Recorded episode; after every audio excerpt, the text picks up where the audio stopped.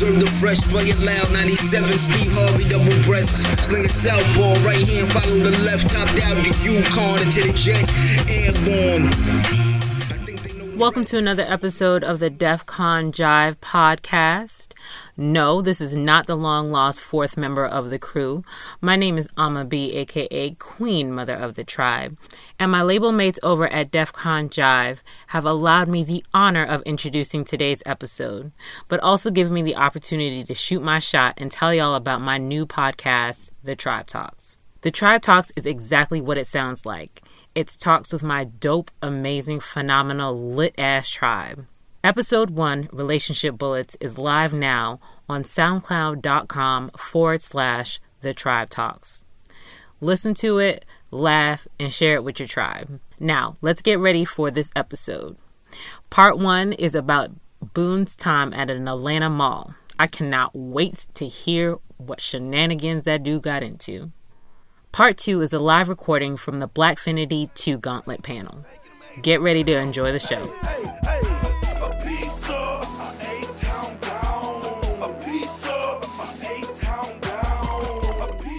yo, yo, your, yo, we we here. This is a this is a DCJ straight shot. it's your boy Cannon, aka uh, uh, Ryan Fitzdatrick. Mm. Dad is Snight.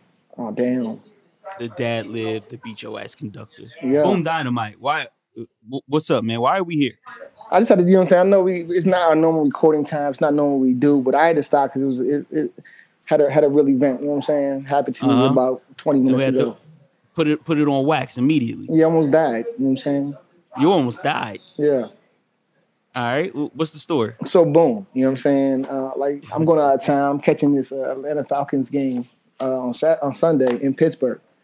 So I was like, I gotta, you know what I'm saying? I gotta go to the store and get some shit because all my clothes are in storage. You know what I'm saying? Uh huh. So I'm in, I'm in the Foot Locker. You know what I'm saying? I picked a pair of shoes out, and dude's in the back trying to get my Jones. You know what I'm saying? And there's a dude behind me. He's about you know what I mean six two, maybe like 265, 270, big dude. You know what I'm saying? Word. Word. And they're trying to find my shoes in the back. I'm having like conversation with the lady at the register. You know what I'm saying? At the same time, she's talking to uh, the dude that just walked in, trying to see if they got some shoes. Um, so about a minute and a half into the conversation, dude drops his bags. He has like five bags, Word. like like drop drops, like you know what I'm saying? Like drop them out his hand, just like boom. Yeah, and uh, sprints out of the store. Like what? no, no, like four one, like four two, like you know what I'm saying, like combine speed, like like moving, moving. Word. We we talking like LeSean McCoy? Bruh, I'm talking like like he like you know at the end of the 40 when you dip your head to try to get that last second, you know what I'm saying? Yeah, I'm talking yeah. like that, fool. Like, you know what I'm saying? God damn. And so everybody else in the store is just looking around like, I wonder what uh you know what I'm saying? I wonder what uh dude was running about. So we're taking bets, like you think it was a girl, do you think it was somebody seeing, things about to fight somebody? And we're all just like taking bets, whatever. And so, you know what I'm saying? I get my shoes. I'm like, all right, I guess I'll roll out. So I'm walking down the mall and I see, you know what I'm saying, uh we buy black kiosk. You know what I'm saying? Word. They got the uh they got the uh laundry detergent, they got the razors, they got the tooth uh, brushes. I'm like, oh, I know these, you know what I'm saying? So I go They over. got they, they got the batteries out there too. They got the batteries, everything. So I go over there and I'm like, first of all, you know what I mean? I need a shirt. You know what I'm saying? And he, and he was like, yo, you like, what do you what, what do you know about We Bought Black? You know what I'm saying? Thank you for supporting. And I was like, no, it's deeper than that, bro. You know what I'm saying? and I was like, we got a podcast. I told him about the DCJ. And he's telling me, like, you know what I'm saying, uh, how his role in, in We Bought Black. And he's like, well, and so literally, like, we're, we're like we're just starting the conversation. Like, you know what I'm saying? And who do I see? the dude who dropped his bags and ran. Yeah. So Uh-huh. he, he's walking back with at this point, uh, his shirt is like rolled up, like you know what I'm saying? Like his whole stomach is out, like he's just like like he's tired, tired. Like you know what I'm saying? Like two a days. Oh. Yeah. Oh, And so he's coming back sweating, tired, walking gingerly, you know what I'm saying? And he's just walking down the uh the hallway, wherever right next to where I'm at. And so we hear him and he goes, Grandma, I just seen a nigga that shot your house up. wait, what? Grandma, I just seen him.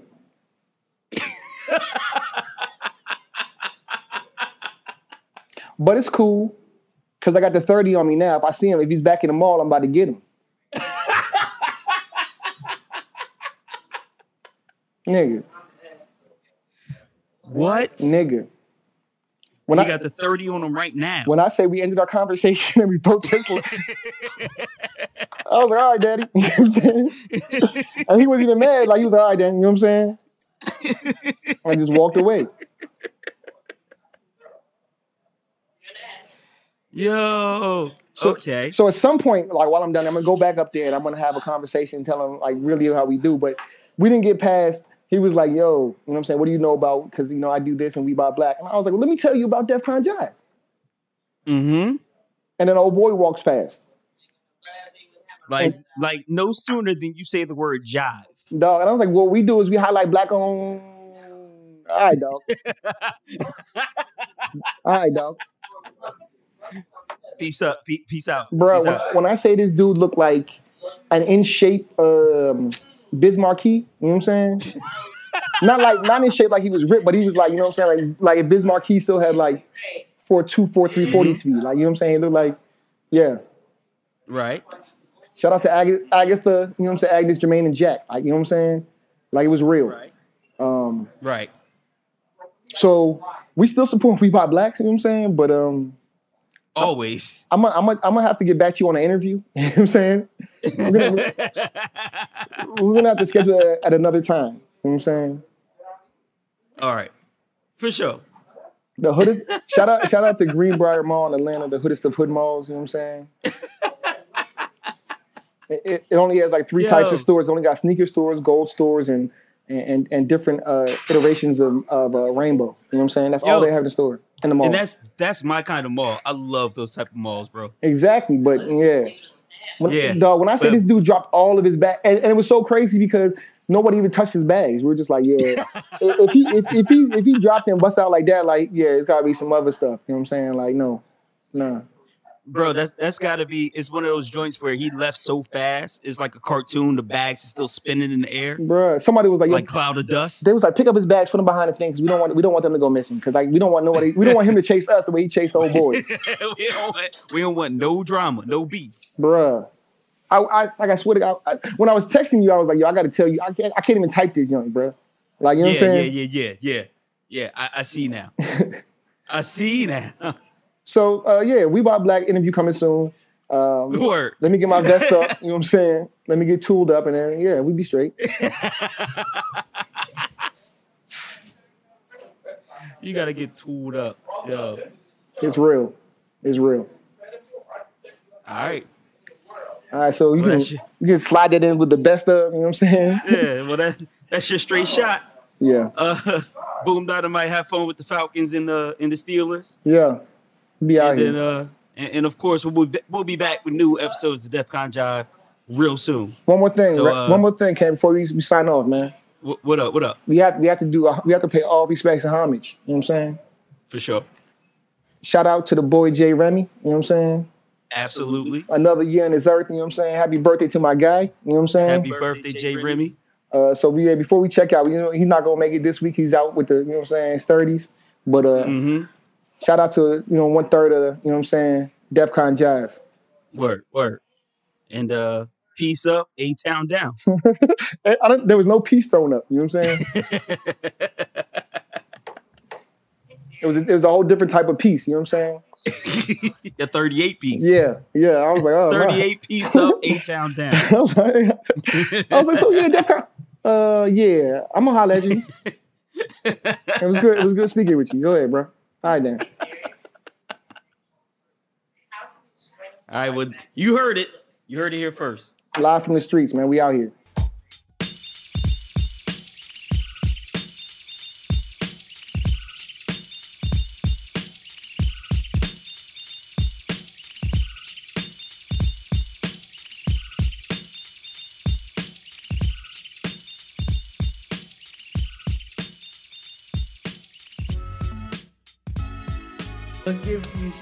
That are here a brief introduction on where the Blackfinity Gauntlet even came from.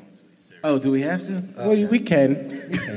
you was a part of the building the first one, and that's how we even came to know each. Well, Yeah, that's kind of how Oh, we I guess came to know each true. other. Yeah, the Black Blackfinity Gauntlet actually uh, came to be two years ago um, at the opening in Philadelphia of Amalgam Comics and Coffee House um, by Ariell Johnson, aka the Uncanny Tribble of Black Tribbles. So um, all of the black podcasters um, got together in support of Amalgam because it was his first year out. So we went to Amalgam's on a Saturday that I believe took place in like in a March of 2016, if I'm, if I'm correct. Yeah, I believe you're right. And we went there and just hold, held like a one day conference, confab, meet and greet. Everybody shopped, you know, bought the store out just, just in support of Amalgam Comics, and it was really cool just to have all these podcasters who you kind of like knew already because you see them on social media. Everybody tagging each other up, trying to get you know their likes and you know listens up and everything like that. But now are you putting face to the voices? Exactly. You know what I mean? And that's where me and you, Dan, we met. Well, like, well, first of all, I think we should introduce ourselves. Some people are like, like, That's right. That's right. Well, I'll let you start it off. Okay. All right. Yo, what's up? Holla at your boy. This, uh, my name is Len, aka the Bat Tribble of Black Tribbles fame. How y'all doing? Um, Black Tribbles is a radio show that airs on WPPM LP 106.5 FM in Philadelphia and Camden. We are officially too cool to be geeks, too cute to be nerds. We are Black Tribbles. That's what we do. Um, I'm, a, I'm the Bat Tribble. Everybody that listens to our show, guests, fans, they take on their own Tribble designation. I got Golden Boy Tribble out there. I see you, do- dog. Uh, and I'm going to pass it over to the Mayor Tribble right there. And that's right, that's me, your boy the mayor. That DJ named Ace Five, your mom's favorite fat guy from deepest, darkest Africa. And I'm here with my main man and my co-host, as always. JP, co-host of Starting Five Sports Show. We also talk about politics, among other things.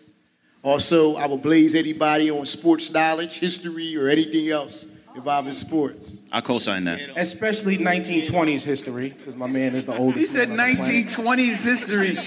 Like, what was Babe Back- Ruth's back- batting average? Yeah, it was back before we had rights. but anyway, as always. So he know white sports. Yeah, yeah. He, he remembers when they were dribbling like this. but anyway, you know, you- but anyway, y'all, y'all can find us under the starting5show.com. Find us on iTunes. Yeah, I said iTunes still.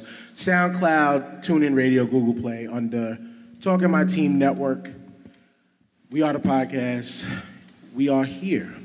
Now, At the I was- Blackfinity Gauntlet. Yes. Now, how how this one came about? We was gifted. Thank you once again to Jason. Um, this was kind of gifted to me by default. I'm not going to get into the particulars of why and how, but as soon as it was gifted to me, I already had the show kind of written up, and I just said, you know what? Originally, this thing was just for the black geeks, but we all geek out on a little bit of everything. Everybody's a geek. That's right. So, real quick, so to cut it in, sound man, we need the DJ to play right now, also too, please. Thank you. Um, so yeah, why not call upon your friends and people who are also heavy hitters in this game, or soon to be heavy hitters? And the first one I want to It's introduce. soon to be. They all heavy hitters. They on the stage. ain't That's they? right. That's right. But first one I want to introduce is the woman sitting to my left. Is it your left. It's my left. Okay. Get up. State your name, gangster. Let them know. Hey, you- hey, hey, hey, what's going on? It's the Brown Girl from the Brown Girl Experience, and I am the host of Cocktails and Conversations. Um, basically, I gather friends into the studio with me to drink, to talk shit, to live life, and to just basically, like, yo, we survived our 20s, we navigated through our 30s, and here we are sitting here at fucking 40. So now Yes. we're professionals, Yes. we get high, and we just live our fucking lives. So that's what we talk yeah. about on Cocktails and Conversation. Thank you, thank you. Ain't nothing like being professionally high. I like that. I like that. Ain't that one of the best ways to be? Most definitely. And to my right, I have. Get up, ladies. Go ahead. Ladies. It's the Summer and Karen show. Yes, that's me on the mic one, two. Hi, everybody. My name is Karen. I am from the Ladies Love Hip Hop podcast. And our podcast is really about women taking ownership of their love of hip hop. We have so much knowledge and we truly love the genre, so we talk about hip hop and then we kind of dibble and dabble in other, you know, areas as well sex, politics, all the good stuff. So we can be found on SoundCloud, um, iTunes, and we are very heavily on um, Instagram. And the uh, moniker is Ladies Love Hip Hop, which is LUV. So you can find us on Instagram and Twitter and Facebook, and we also have a YouTube page where we are um, trying to put on videos of our interviews with certain guests. So please check us out, follow us, and uh, thank you for having us, everybody. Auntie Mook. Hello, I'm Auntie Mook. Uh, I'm a, a stunt double right now for Karen. I mean, excuse me, Summer. Nah, you should be an official one third though. You're official one third. you know, I, I talk my shit. You know, I love I love talking about hip hop. You know, this is my cosplay right here. You know, the Griselda stuff right here. You see me, I got the hip hop shit on, but uh, I represent Ladies Love Hip Hop. We around. Check us out. All right, all right, all right. Now, next up, once again, to Erica's left, of my left, we got the big homie who flew up from Florida. Stand up, Florida. Florida in the From building, Lou ladies from the and Everything gentlemen. Podcast. So, uh, my name is Dominican Lou. This is my one of my AKs, the many AKs that I have. Uh, also known as Lou from the BX. Louis Balboa, your favorite podcaster's favorite podcaster, a lone wolf of podcasting, and I have a little show called the Everything Podcast. I do out of my crib. It's uh, it's basically a one-man show. Let me not stand in front of anybody. I'll stand over here. Um, it's a one-man show. I do it out of my home. Um, really the only audience I have is my dogs, my wife, and whoever's streaming online. Uh, to be honest with you, the show is called the Everything Podcast because, uh, to be honest with you, when I started it, I couldn't figure out a specific topic because I'm into gaming, anime, comics, hip hop, rock, metal, whatever. So I just figured whatever strikes the mood, that's what I'm going to talk about. So I just call it the Everything Podcast. So at any point you tune into an episode, I usually like to leave a description. For the most part, the descriptions are trash because I end up talking about whatever. So you know, don't even bother. At the, at, for the most part, I'll get into a specific topic, but really, it's just anything goes. So uh, you can find me on iTunes. I'm on basically everything. You go to podbean.com, search Lou from the BX, and you'll find uh, my little podcast there. So um, I'm just glad to be here. I'd like to thank Dan for inviting me, giving me proper time to save up funds so I could come out here to Atlantic City and see all and participate No in this problem, Black no Affinity problem, Gauntlet. no it's very nice to meet all. We got to do a photo shoot later. Most def, most def. And uh, yeah, let's get it. Let's get that money. Ah, that's what it's about. Get that money. Get that money. And next over to my right, we have. This one gonna take a minute. Brace, your, brace yourselves real quick. They gonna take a minute. Uh, man, it's uh, your boy Jay Remy, uh, representing the Def Con Jive podcast, you know what I'm saying, aka Drip Bayless, you know what I'm saying, the Tyrannosaurus Flex, Sriracha Zulu, I got the sauce, you know what I'm saying, Swag Q, uh, you know, y'all know, what, all y'all already know what the time it Take is, your you know time. what I'm Take your time. Take your time. I want to hear. We want, we gotta hear these. We gotta hear And, these. And lastly, you know what I'm saying, two silver baggers in the ramen. I got unnecessary amounts of flavor, you know what I'm saying. this second bag in the ramen joint's too much flavor, son. You out of control. yeah. It's your man Boom Dynamite, aka Versace Chachi, BKA Don Fondant, because I'm smooth and the cakes stay covered. You gotta stay covered. AKA Potty Potty Piper. Uh, BKA, you know what I'm saying, Pod Beanie Siegel, you know what I mean? CKA Mad Libson, you know what I mean? Uh, Mad Libs. FKA uh, Buzz Sprout Ciders. You know what I'm saying? Shout out to Jersey. That's where I'm from. Um, FKA Cypher SoundCloud. EKA Outcast Those. You know what I'm saying? GKA Karuchi Trans Sister. You know what I mean? FKA, you know what I'm saying? MC. All right, all right, all right, all right, all right, all right. All your aliens, you know what I'm saying? I told him to keep it. This ain't your FBI dossier. We let the wrong one go. We let the wrong one go. Go ahead, boom. Potty, An- I mean, Potty Antoine Patton. That's Daddy Fat Sack, Daddy Fat Cass. You know what I'm saying? All right, all right, all right. It's the I told him to AKA keep it to podcast, ladies and gentlemen. Go ahead, Cannon. I told him to keep it to five. it's your boy Cannon, aka Dad Lib, the beat your ass conductor, because I'm about to have a little girl. BKA Lin Manuel Noriega. I built my own house off of cocaine musicals. Oh. In the Philippines. In the Philippines? I got a mansion. Uh, CKA C3P OJ Simpson. I'm out here killing these Jones in the all gold everything. DKA Ride Tama, the Rum Punch Man, because it's J1. You know what I'm saying? EKA the Stunticon, because when we all link, it's a menace, you know what I'm saying? and we are the DEF CON Jive podcast. We talk about everything from sports to music to movies to games to whatever these two dudes go on and on about for about five, ten minutes at a time. The show's are four hours long.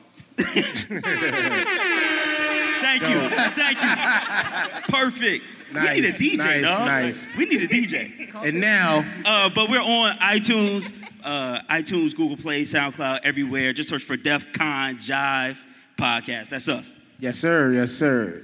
Next up, we got representing a crew who, unfortunately, right now couldn't make it in full because of the storm that's going down in North Carolina right now. But this woman lives up in Jersey, so it was even.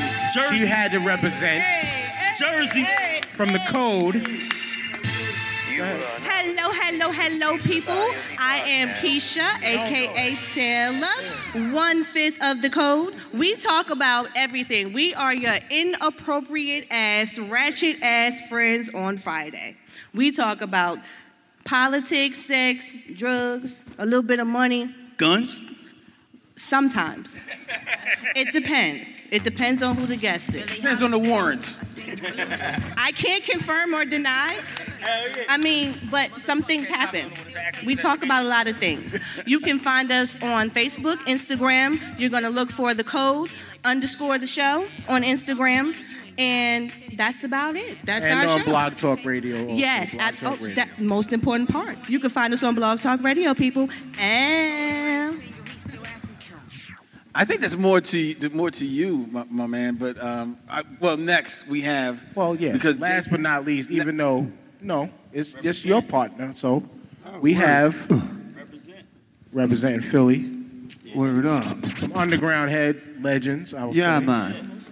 State your names. Go, Let go. What's up? What's up? It's Hezekiah. I'm Sayo. We are the Beat Society podcast. Yeah, man. Yes, yes, and um, what we do is uh, Beat Society podcast comes from a live show showcasing producers. We are original heritage uh, producers showcase out here. Since 2003, nothing comes before us. So we use this uh, podcast right now to just explore um, the intersection of society, culture, and how it relates to uh, our family being able to create music. And also connecting family, culture, life, preservation through hip hop and, and spirituality. And that's our uh, our podcast in a in a nutshell, pretty much. Yeah. Yeah, yeah. We just want to put our friends on, make sure we all can eat. That's it. We're basically the native tongues of the podcast world. I like that. I like that. The native. That's tongue. yeah. That's great. Great that you stole that too, because that that I, I kind of fit in that group too, because that's what I like to do. You that's what ain't we, native tongues. No. I You ain't really, native I- I- by way of definition of what they said of putting their people on, what do you think this is? Right. Yeah. Yeah. Ah. Oh, you got him. But That's- anyway, that's, I not, na- got that's not anyway. native tonguish. We got that's, your that's not native tonguish. That's more puffyish. No, no, no, no. Mo- Even though- moguls. What I'm saying. You said, I'm saying. said native tongue called you is, puff. is, is different stuff. rap. It's a whole different You can thing. tell- you can He called you Mayor Daddy. gangster later. But anyway, it's on you and your fellow bandmate. What? Oh yes, I do have one of my one of my crew. My crew is like seven thick. Yeah, But, we, uh, we deep out here. All right, so what I want to do, y'all. I'm the proverbial young buck of the seven-headed horde of Black Tribbles. I am the Super Saiyan Tribble, your mama's favorite nephew, cousin Muscles, uh, aka Super Saiyan Tribble, Broku, whatever you want to call me. And we are the, the multi-award winning radio show and podcast hailing from Philadelphia, Pennsylvania. You can find us every Thursday night from 9 p.m. to 11 on 106.5 Philly Camp. That's uh, really One about love, it. one love, and every place that every place that good podcast be. Most That's right. That's right. That's right. That's right.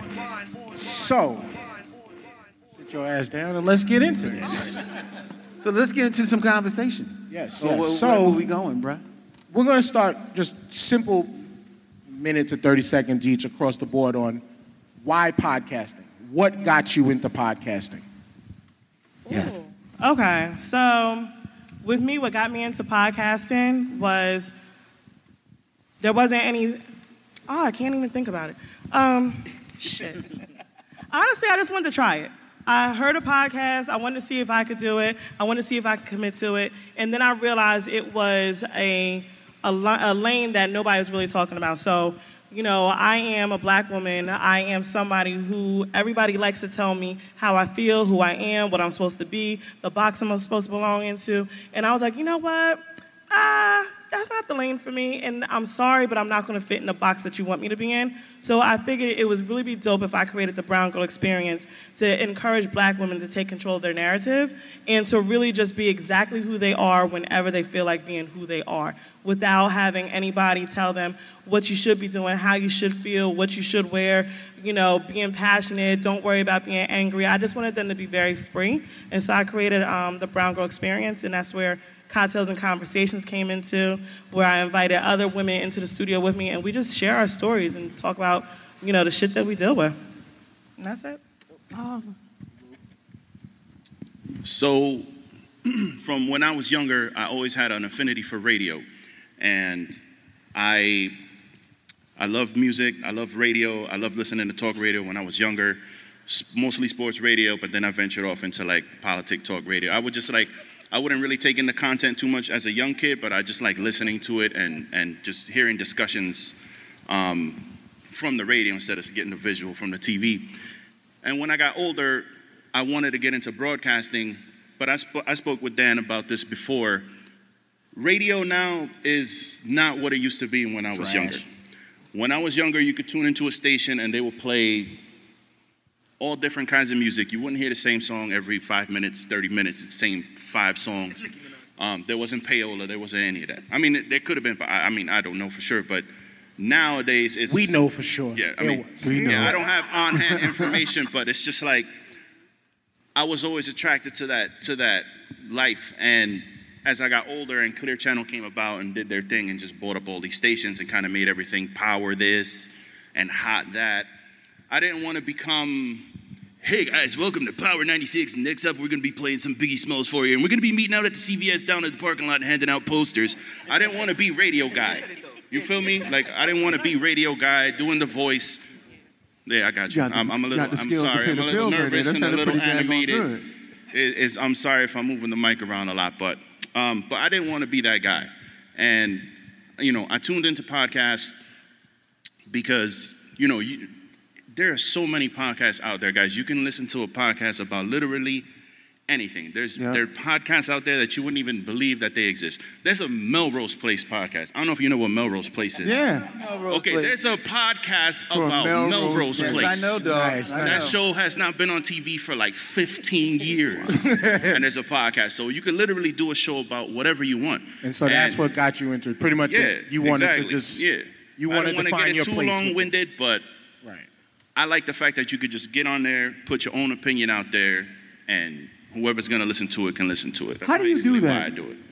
How, I'm How do you do that? Like that thing you do, like you your mic, Oh. but you still like b- Oh, was I'm able loud. to ventriloquish I'm loud, that shit. I'm, like it I'm, sounded I'm half real. Dominican. Yo, I'm half Dominican, half Dominican, half Puerto Rican. Crazy. Look at that shit. It doesn't work for me. That's a crazy. That's a crazy mix. said that's, half, that's a whole crazy. separate octave level. half Dominican, half Puerto Rican. So I, I could, I could. Yeah, you can my throw your voice, voice. projects for some You reason. fucking I don't know. ventriloquist over here. I don't know. Keisha, It was crazy. what was you gonna say? Larry? You look like you were gonna say something. Well, I got into podcasting because, um, well, me and Amaj, my partner who's not here because she's stuck in a hurricane, but she's okay. Is she okay? She's Yeah, okay. they're they're they're, they're fine. Yeah, Okay, they're fine. I just spoke to her maybe about 45 minutes ago, and I just texted her. She's fine. She's doing well. That's great. Um, we came up with the concept on Facebook. We were just sitting around Friday night, just just on Facebook, chit chatting about some bullshit. And then it came about that, you know, we should do a show. And I was like, bitch, yes, we should do a show. So then we were like, so what are we gonna talk about? I said the same bullshit we've been talking about. And then we just added a couple more people along the way, and then we became the code. Nice, nice, nice. Now this one I gotta say is not more, well part of how why podcasting for you, but also how did you even end up in the fold into podcasting? Oh, for me? Yeah. All right. So why podcasting? Uh, initially, just I really like fresh out of college, wanted to get into like the entertainment business and radio or TV, whatever you know, what whatever sort of means possible. Uh, and I wanted to really get into like the, the geek scene behind things because I know this, I know me and a couple of my friends, obviously we were like, you know, heavy geeks and really enjoyed that whole culture and that scene. And we noticed it was kind of growing. So I was like, all right, you know, try and see, you know, if there's anything out there, because you know, it's not just, you know, the, you know, uh, standard Chris like for Marvel. They have like a poster like, oh, Chris, handsome, tall, six foot two, white guy, right? It's not just like all the Chris's you see at every comic convention or online or whatnot. It, like there's people that look like us, you know, on stage and out there, you know, in the audience. So dug in and I remember seeing a, a listing for the Black Tribbles. And I was like, oh, cool, this could be a good opportunity, you know, see if I can get my foot in the door one way or another. Luckily, my skills were good enough to, to get in. And then I got into the Crazy Horde and built my skills up, you know, from there and just becoming um, better and, and sharpening them. And went from intern to social media coordinator, from social media coordinator to slash associate producer uh, for the Black Tribbles. So, and it's been about coming on three, three and a half years, something like that. And it's just been a wild, wild ride ever since. And, I just hope to continue to do more and expand more from even just podcasts to even try and ink, ink ourselves into the, the media scene, the full multimedia scene. So like YouTube and TV. Right, right. See, and Len, Len, you didn't forgot to mention that you hired the biggest tripod in the world for a, a couple of years. Yeah, yeah. as, as, the, as the lead cameraman bruh. and uh, Yeah. you know, and, and Facebook. Yeah, that's our. Facebook Live jockey, most definitely. Yeah, yeah, yeah, yeah. Shout Hey. outs to Mac in the building. What's up, brother?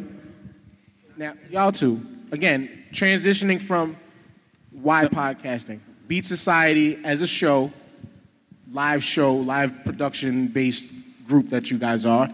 Podcast. Why the podcast? Why? What? What made Um, you want a podcast? I think for us, we had uh, had some legal issues a few years ago uh, with our partnerships and everything. So um, our live show kind of stalled, you know, and we had been at the game for about two years, three years, something like that. It was like six Well, it was like six years. so, you know, I was living in Atlanta at the time. Me and Hez just talking and um, just trying to figure out a way to um, draw our audience back in. We knew they were Right, still right. there. You know, they We were still the- asking for us. You know, even after five, six years. So, um, we legally got the rights back to Beat Society. Nice. And then, um, we said, where do we thank I you know that much. fight. I know that struggle. So um, from there, we were just talking, and um, I think we both were just listening to podcasts just on our own, and we would talk about that content.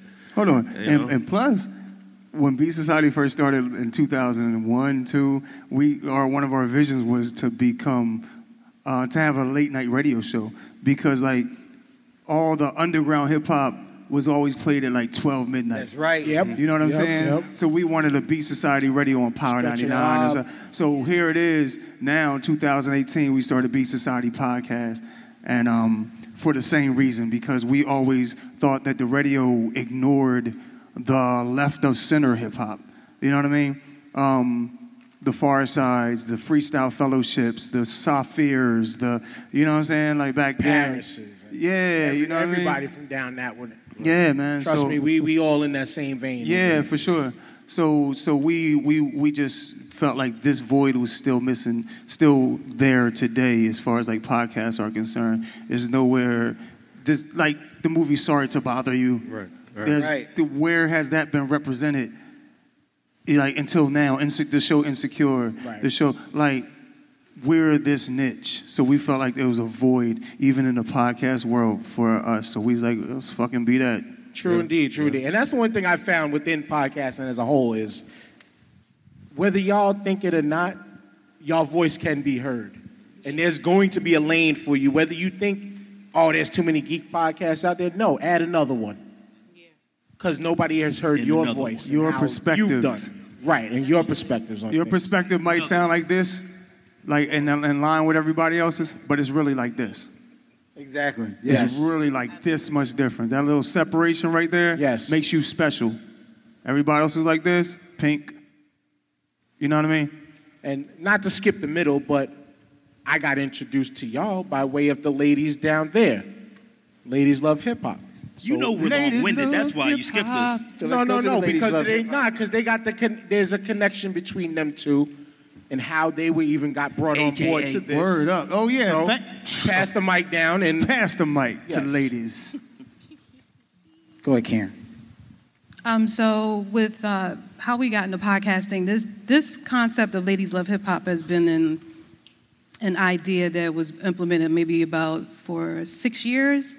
So we finally just bit the bullet and just went on and uh, bought the equipment. Um, Summer, my podcasting partner, she spoke to um, a lot of her friends who were already, um, you know, knee deep in podcasting. So she was able to understand a lot of the production area of, uh, you know, putting a podcast out and whatnot. So um, this has been a passion project of ours, and we talked about the fact that, you know, we are women who love hip hop. You know, we'll, you got women that are engineers, you got women who are um, mechanics who love hip hop, right? But we are kind of marginalized within this genre, even um, as artists. So we just wanted to talk about that, like the fact that you know we are consumers, um, we are you know patrons, but no one is really checking for our opinions about you know how if we like hip hop or not. And then Yeah. there's a misnomer that um, you know women only like maybe Drake or you know the who's hot and heavy, but there's a lot of women that know various levels of hip hop and like I said, we just wanted we we wanted to talk about it. And you know, hip hop has been in our lives for a very long time. I was introduced to hip hop through my brother. However, the um, consistency of hip hop has been in my life through um, radio DJ, the legendary Lady B. She was the one that had me up at night waiting to you know tape all of the music and whatnot. So I'm saying all this to say, this is what our podcast is about. It's just to give a voice to women who, um, you know, want to talk about all genres of hip hop and music, as well as, like I said, politics, sex, all of that. So, um, and then I guess the other thing about podcasting and what I like about it too is the fact that we are kind of in control when I was coming up, um, I, I did have, I do have, I'm sorry, a communications background and a degree.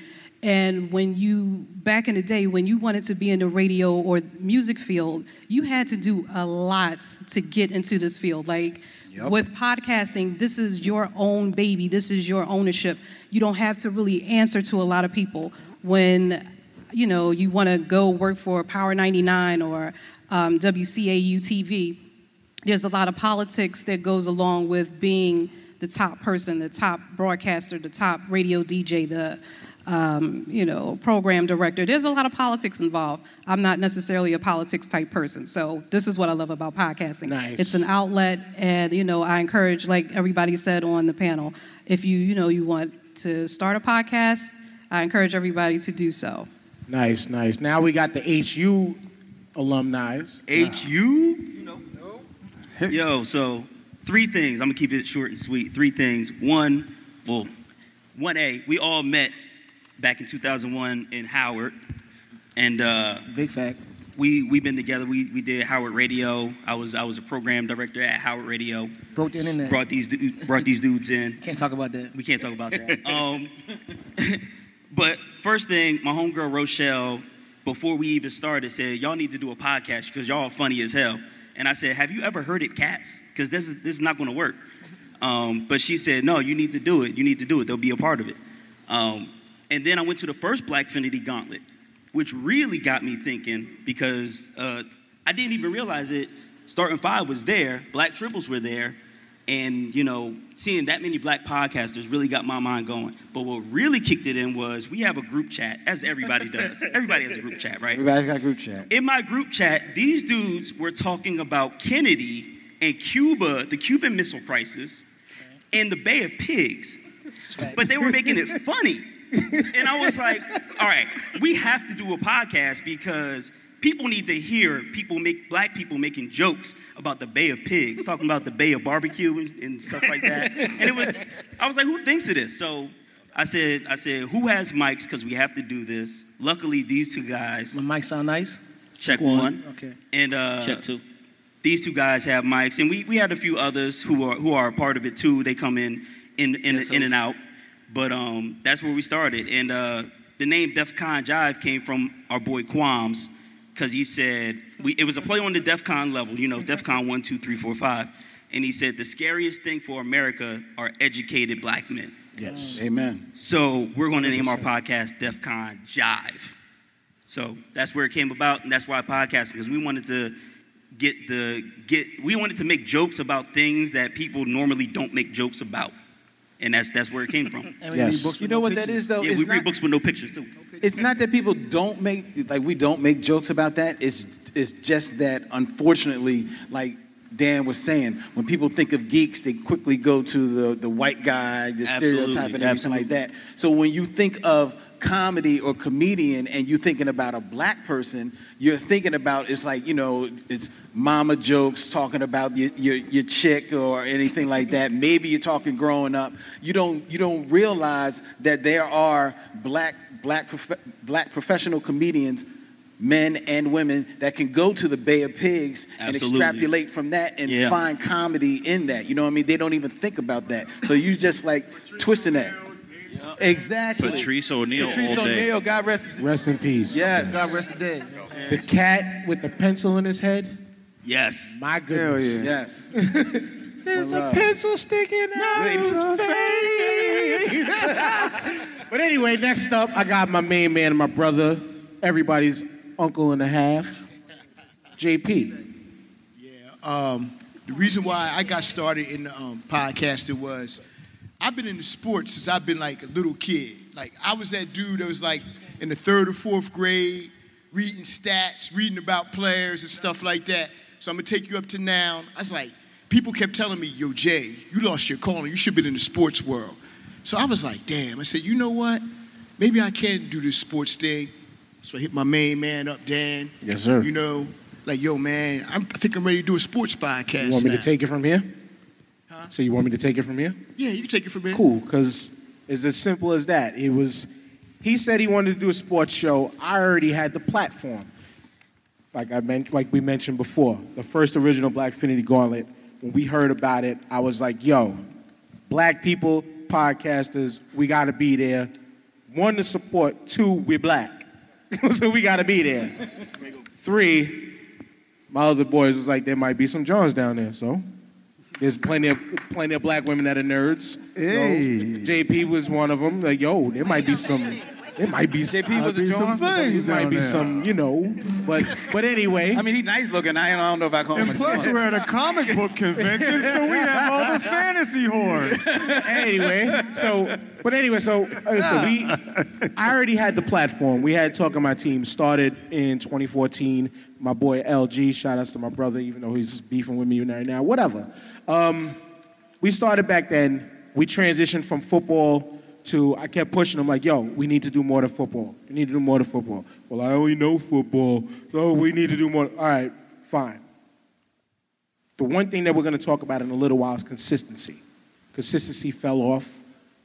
JP said, Yo, I want to do this. I said, Son, let's go right now. Just say the date, it's a go.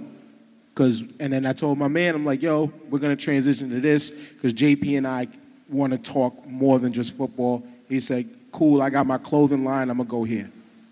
You got this. We ran with it, and we're here right now ever since.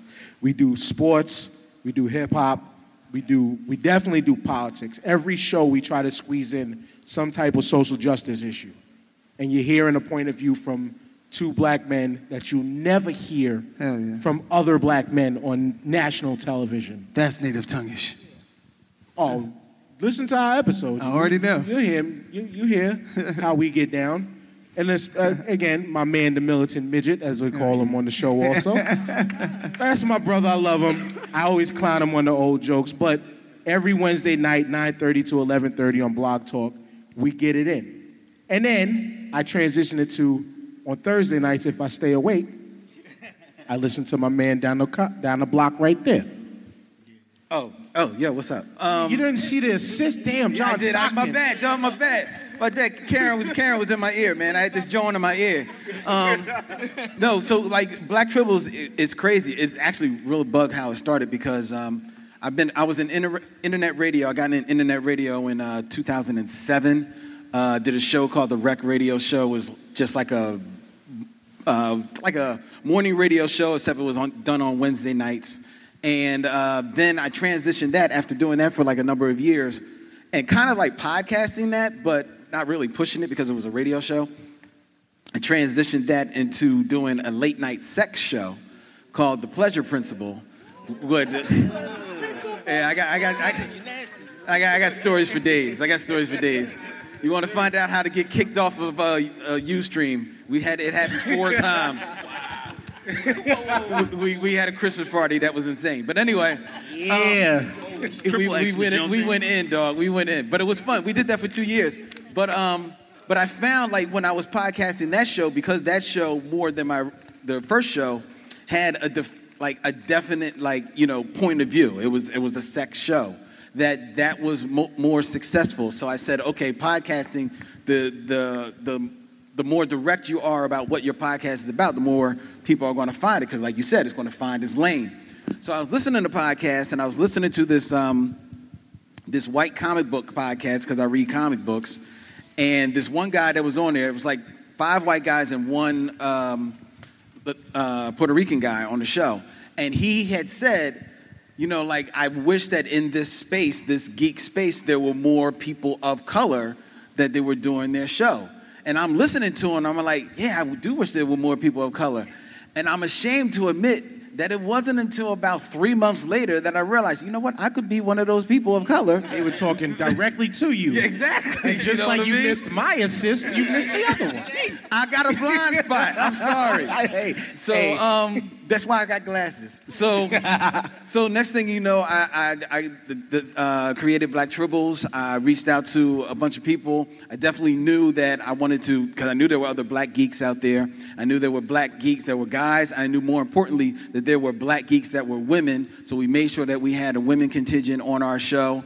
Um, it- it- in my in our rotation, it was a five man crew originally when we started in 2011, and now in 2018 we are uh, a seven man crew, including with my man Super Saiyan Tribble, um, Isaiah.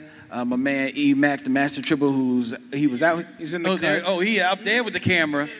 The angles. I know. I know what you're doing. That's the Master Tribble, for Jedi Master. Um, and uh, we've grown. We, we're a radio show. It's a podcast. It's available every place. We got down with Philly Cam uh, in Philadelphia, so now we've got a television show too um, that goes on late nights on Sundays, Tribbles After Dark, and we're just trying to, like Isaiah said, we're trying to to find our place in this in the media space, but by doing so, like my number one mission is to always to be like bringing people behind us. I'm not. I wasn't the first podcast, but God knows, like the, the first podcast I I fa- black podcast I found was man Geek Soul Brother, and like he was like he's like the old daddy in this joint. But I make sure to try and bring up podcasters before. I met Dan. I, I, I, I make it a, a point on before every one of our shows to put on a little ad that says support black podcasts and then I'll shout out a black podcast. I've shouted out some of y'all podcasts. Y'all don't even know it because Yep. I just did it just on a humble um, Mhm. because I like y'all show and I just want people to and to, to listen um, because I think podcasting does present an opportunity to have your voice heard. People will find your lane, uh, uh, will find you. But I think even more than that is an opportunity, like my man Scott said, to just uh, have different voices out there, different voices on all of the world's topics, be they politics, be they sports, be they geekdom, be they spirituality, what have you, and you don't have those voices being heard or, or felt. And podcasting, more so than radio, is, and this is the thing that radio lost. Radio used to be so much more personal and intimate. You had individual um, DJs that sounded differently throughout the day on the sh- on the radio. So you knew if you didn't like Lady B, you just sat around and Patty Jackson was coming on a little bit later. You know what I mean? With a with a totally different vibe. Now they all sound the fuck the same, and it just fucking annoys me. And the beautiful part about podcasting is it's very intimate. It's in your ear. It's one. on, It's a one-on-one conversation that you're having with somebody. You're building up that community, and that just translates into uh, a love of self and a love of people and a love of community, and that's why I love it. Yes. Beautiful. Y'all can make some noise. Beautiful. It's only a few of y'all, but we appreciate it. Marvelous. We appreciate it, man. But definitely, man, I, I, every sentiment you said, I agree with, especially when it comes through to the world of sports and sports media. And and we have a number of def- we definitely have a number of black voices out there. Shout out to Jemele Hill, Michael Smith. Hey, no no love. Jemele to, no no love to Jason Shitlock. None at all. We don't we don't support the coons. Uncle Ruckus. Uncle Ruckus, indeed. But um, but yeah, man, I, it, this whole thing to me again was not just finding my voice because I've always kind of had a voice. It's always been about making the world know of my voice and know of our voices, and giving perspectives that you don't and you know you'll never hear from any of the talking heads on TV. Plain and simple. You're never going to hear the perspectives from most people that you hear across the board from any one of us podcasters. And so, first question, and then Len's going to go. We're going to bounce. We're going to bounce these questions back and forth, and we're also, we're also, you know, don't be afraid if you don't get to answer one, but you can chime in. We're going to point them to. First Yeah, question I want a podcast, 'cause it's being yes. recorded, so- so first question I want to get into has been podcasting in, in the era of Trump.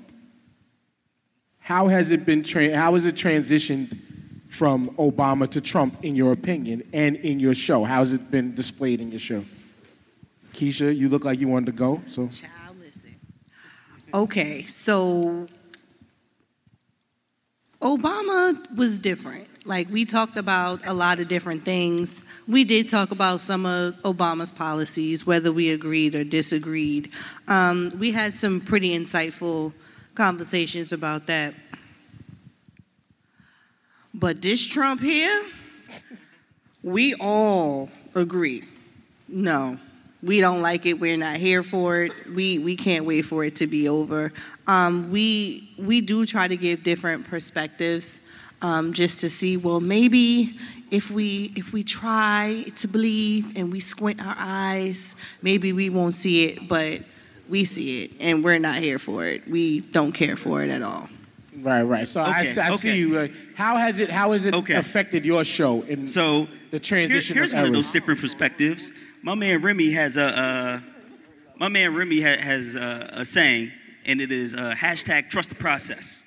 You know what I mean? Why is it trust the process, Remy? Because you like if you look at the Sixers, the Sixers had the tank for like a decade. You know what I'm saying? Just to get Joel Embiid. You know what I'm saying? Like we This like is true. we gonna come out of this pretty good. You know what I'm saying? At the end, you know what I'm saying? we gonna get a good draft pick next round. You know what I'm saying? But uh.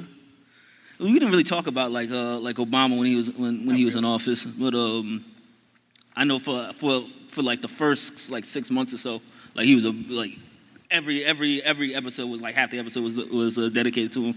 We don't speak we don't speak his name, you know what I'm saying? We don't speak after power, you know what I'm saying? 40, 45 can stay where he at, you know what I'm saying? But uh, But it's trust the process because we have to tank the U.S. to get a better U.S.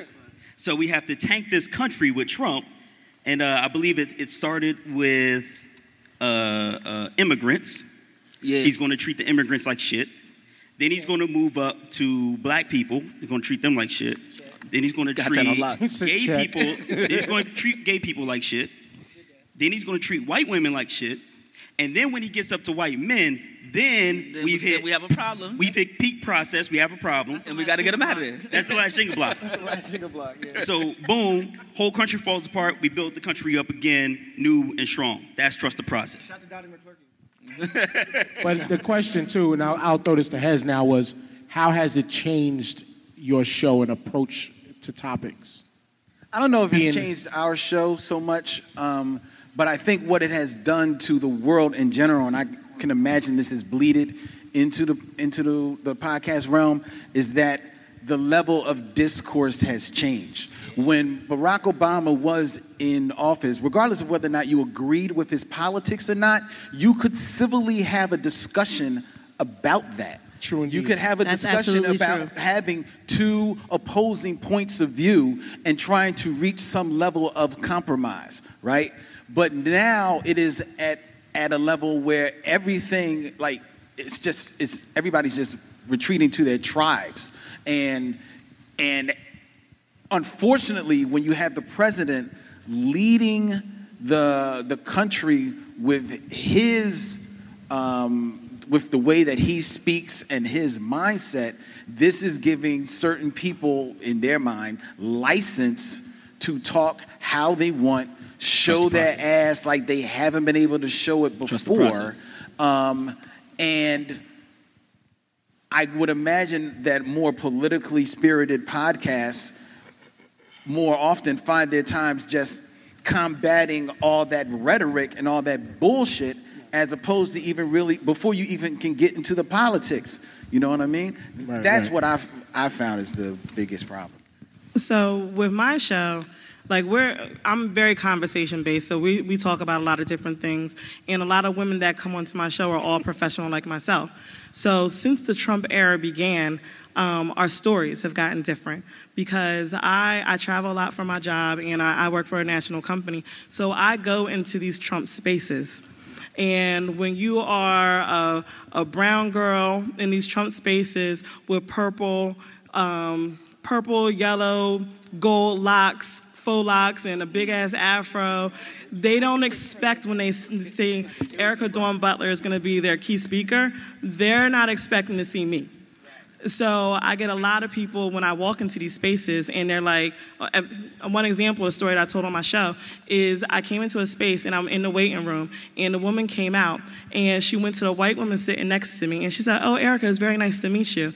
And that white woman wasn't even working for the company; she was there for an interview. And I was like, oh, I'm sorry, I'm, I'm the expert that you're waiting for today. So it's like one of those things where now is with all these Trump spaces, these, and and honestly, where I work at, sometimes I just see a lot of different. Um, oh, I'm trying to think of the best way to save my job. you, it's a lot of different people who don't think that you belong there. And so now, what we talk about on my show is not proving that we belong, but making sure that we're not silenced when we're in the rooms. So it's like a lot of black women, we're coming in, and we've always been in these rooms, but we've always been pushed back. And so now it's like on our show, we talk about, no, you're not going to really push me back. Actually, I'll wait until you're done talking because I'm going to still say my piece. So it's, it's, it's more of now we're fighting more, and now we have to put our, our voices louder and everything. So that's where the dynamic has changed with, with our show. It's just our experiences has What- changed. Was that white woman's name Keisha? It was not, it was Susan. Oh, okay. did it did it come with It was- raisins in the potato It was salad? actually Susan, and I know this because I was sitting in the lobby talking to her, giving her tips to how to interview. But one, My girlfriend named Keisha. but there's one thing I will say about Trump that I'm a big supporter of. Um, that tax break that he gave to some people, I benefit. So Your Like- company, Shouts out. Yeah. They- your I mean, company shouts benefited. out. Is that what you're saying? This is the era of selfishness. So yeah, I was like, oh shit. I was like, this affects me. Wait, I'm voting this for Trump really the next affects me. 2020. no, I ain't, I'm not going that far and everything. I no, no, no. But I was like, well, I hope nobody reversed that shit. But yeah, the tax break was nice. I, I'll take that. Well, you know, as a black woman, when you are in a room and you want to make your voice be heard, you got to like be more demonstrative with it, but you don't want to be too loud because you don't want to have a Serena Williams moment Oh, yeah. just pop off. Let me tell. First of Oh, all, yeah. wait, wait, wait a minute. Go ahead. Go ahead. That's right. That's right. I get it. I'm that right to you, girl. Yeah, yeah, yeah. So there is no, no no way in hell on this earth that there's a such thing as called being too loud and being too anything. That is something that people who want to put you in a box to make themselves feel comfortable, that's what they say to make you feel small. Hey girl, be loud. Hey girl, be heard. You don't like the way it sounds? Wait a minute, excuse me. That's not going to work for me and it's not going to work for the rest of us here too. Your voice is your voice and you're supposed to use it and everything. So when they try to tell you, oh, she angry or oh, she shouldn't be doing this, fuck you. I'm still doing it. And you owe me my fucking apology. That's all. Right. My bad. Can the church say bong bong? But anyway, Len, next question. Deacon, do that. Um, if, I could just, if I could just He jump in there for a that. minute regarding our fearless leader. Uh, so I started my show in 2016, and when I started my show, it was primarily sports, you know, comic-y stuff, gaming, and and the such. And then as we started getting into the presidential race, and you know, he was not he was nominated as the Republican candidate, and he was starting to come up. I was like, okay, yeah, there's no way, bro. This ain't gonna happen. Get the fuck out of here. There's no way, bro. This guy's fucking this Donald Trump. like, just there's no way. And then as we keep going, and I'm doing shows, and I kind of bring it up a little bit as a joke. he's like, oh, can you believe this guy's trying? And then we're getting closer, and he's winning states. I'm like, wait, hold up. It's he won, he won where? It's like he's wait, what? Hold up. So I started getting heated because I'm like, there's a lot of people out there, um, as far as my circle that I could see of, of you know, my my people of you know of color and stuff like that, that are not paying attention. They weren't paying attention. They were thinking it was a joke. They were posting memes and shit. I'm like, yo, stop fucking posting memes and pay attention to what's happening. Like, yo, this dude is winning states. Like, this shit is scary. Yeah. You feel me? For real. And it's like he's he's starting to win states. So as that was happening, I started getting more and more into politics in my show. And that's one thing I could attribute to him. He got me more into politics because I felt like I had to know more so that I could get on my show and talk my shit and be like, listen, this fucking orange skin Cheeto Jesus motherfucker, he's it's, he's getting close. It's, it's happening. Cheeto, Cheeto Jesus. I want to I want to get a couple words from Hez and, and say on how it, it has affected your guys' show, and then JP's going to make the last point on this one also. Well, for us, um, for us, we just basically started in um, in January. Come on, man. Talking shit, Sayo. Um, for us, it, we basically started in um, January this year, so we really didn't have uh, Obama to compare No to. transition. Nope. You know, but for us, um, it's like this. It's all They're all the same. They're all the Fact. same. It's us. all you know, like, bullshit. I never, I never fell for that Obama shit. It's You a feel me? fucking show. President. Facts. when my friends was out there, March screaming Obama during when Obama first got elected. sh- My homegirl Marjani, I'm in a band called Johnny Popcorn. She called me Obama, Obama. I said, Marjani, you falling for this bullshit? Yes, she did, and yes, we can. Okay, Like- you hear me? Hope, I fell for it. I hope admittedly is- fell for it too. Hope is not something that you want to hang your fucking hat on. Hope is not hope something is, you want Hope is not It's an solid. empty It's- fucking slogan. Right. It's, it's nothing solid. You know, if you know the history of politics in this country, you already know that presidents are selected and not elected. Yes. You know what I'm saying? After John So- F. Kennedy, who the fuck came after John F. Kennedy? Nixon, Nicky. Like, we knew after Obama or Nixon was coming. Y'all don't study history? Right. It's Right. all bullshit. It's a show. We in the second 70s again. Chicks got afros. The feminist movement is popping. Nixon is president. Watergate is happening. And weed is fly. You see what I'm saying? Like it's the same shit over and over again. We're in the 70s again. It's all bullshit. And the Obama's just to, to me. I look like Ob- I look at Obama like I looked at Nelson Mandela. Niggas in niggas in, niggas in Africa right now fighting for their land that Nelson Mandela let the motherfuckers take. You see what I'm saying? Get a, get the motherfucking the, the, the calm down the revolution just enough so the white motherfuckers can come in and take your shit. Now, understand history, connect the motherfucking dots, and you you you know the past, you can foresee the foresight in the future. Yes, sir. And it's just we're in the second 70s again. It's all happening all over again. And JP, you gotta who was- pay attention. JP, who was there for the first past. It's a fucking show. It's a show. and it's a rerun right now, y'all. Let's go. Yeah, I was born in 71, so yeah, actually I was kind of there for that. I mean, even though I didn't understand. But now, um, How has it affected our show? it's affected our show by bringing awareness, um, also giving a different voice than what you hear on TV. I'm going straight to the point. He's the orange orangutan jackass. That's his name for me. Um, yeah, definitely will tell you how I feel. And even though with President Obama, I had some issues with him with some of the stuff that he did, but there's difference between having class and being an ass. As simple as that. And um, also, another thing I want to say too is I'm not so mad with Trump being president. How about the 60 million other motherfuckers who voted for him? Those are the real dumbasses. So They're not dumbasses. All right. They're not dumbasses. White, you And- forgot. You forgot that white supremacy doesn't We, have uh, I know- opinions. I- I- And on- They and on have that an point there- agenda. They have an agenda. White supremacy has an agenda. So they're not dumbasses because they're going for their agenda. That's pretty fucking smart to vote for somebody that goes for your agenda. So they're not dumb. They're pretty fucking smart. that- Black and on- people have opinions. White people have agendas. And on that point there, we're gonna we're gonna we're going to not get too deep on that, and we're going to throw the floor to questions to I'm Len. just letting everybody know that we have obviously uh, passed the family portion of the Blackfinity Gauntlet and then moved on into some more adult fare. Uh, anyway. yes, yes. Say, Dan, you come into politics at 11 o'clock in the morning. Like, come on, man. Let's, let's so let's swing this back into the whole podcasting thing. Let's- 'Cause, yes, you know, let's- it, it originally was just the basic of how has this space we're living in affected our shows. So now, from there, Okay, f- from there, I'm, go- I'm going to, in um, your experiences in the podcasting world, um, because there are some people that got into podcasting fairly recently um, for other reasons. Some were inspired to get into podcasting. Now that you've been in it for a little bit, what is the most surprising thing that you've come across? Like, oh shit, oh, oh. Like, what was that oh moment? I'm gonna start. I'm gonna, I'm gonna, I'm gonna go with my man, my man from from the Everglades.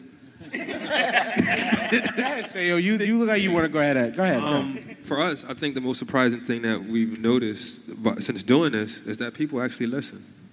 You know, like, you know, you just put it out there, and um, you never know. You know, and like for us, it wasn't really about anything, but just just having our voice. You know, and just And having a, and having a perspective to share.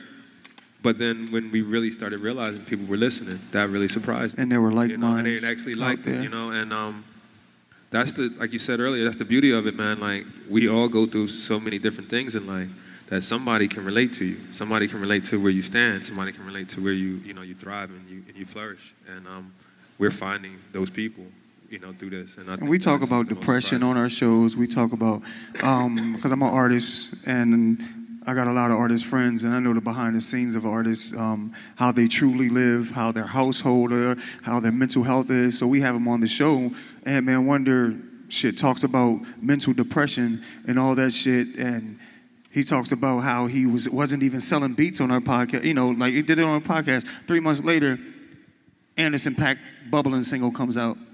You know what I'm saying? And and all this other shit pops off for him.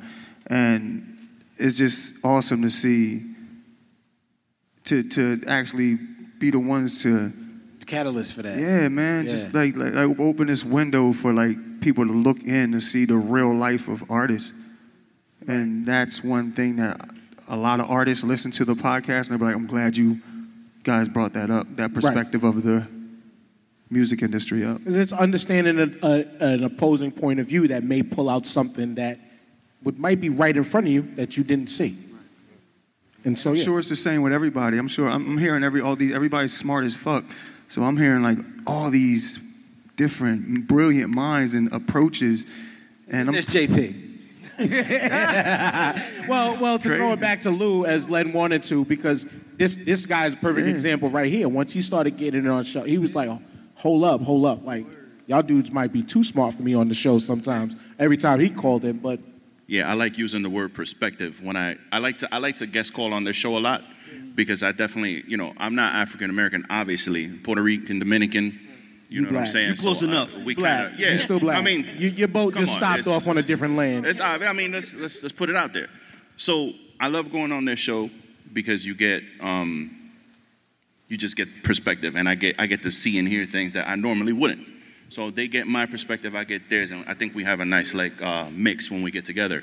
But as far as like my first like real oh shit moment in podcasting, to be honest with you, it was from jump, because it was like I couldn't believe how easy it was for me to just like not saying the process is easy, but how easy it was for me to just I, I, I had thought about it for a while.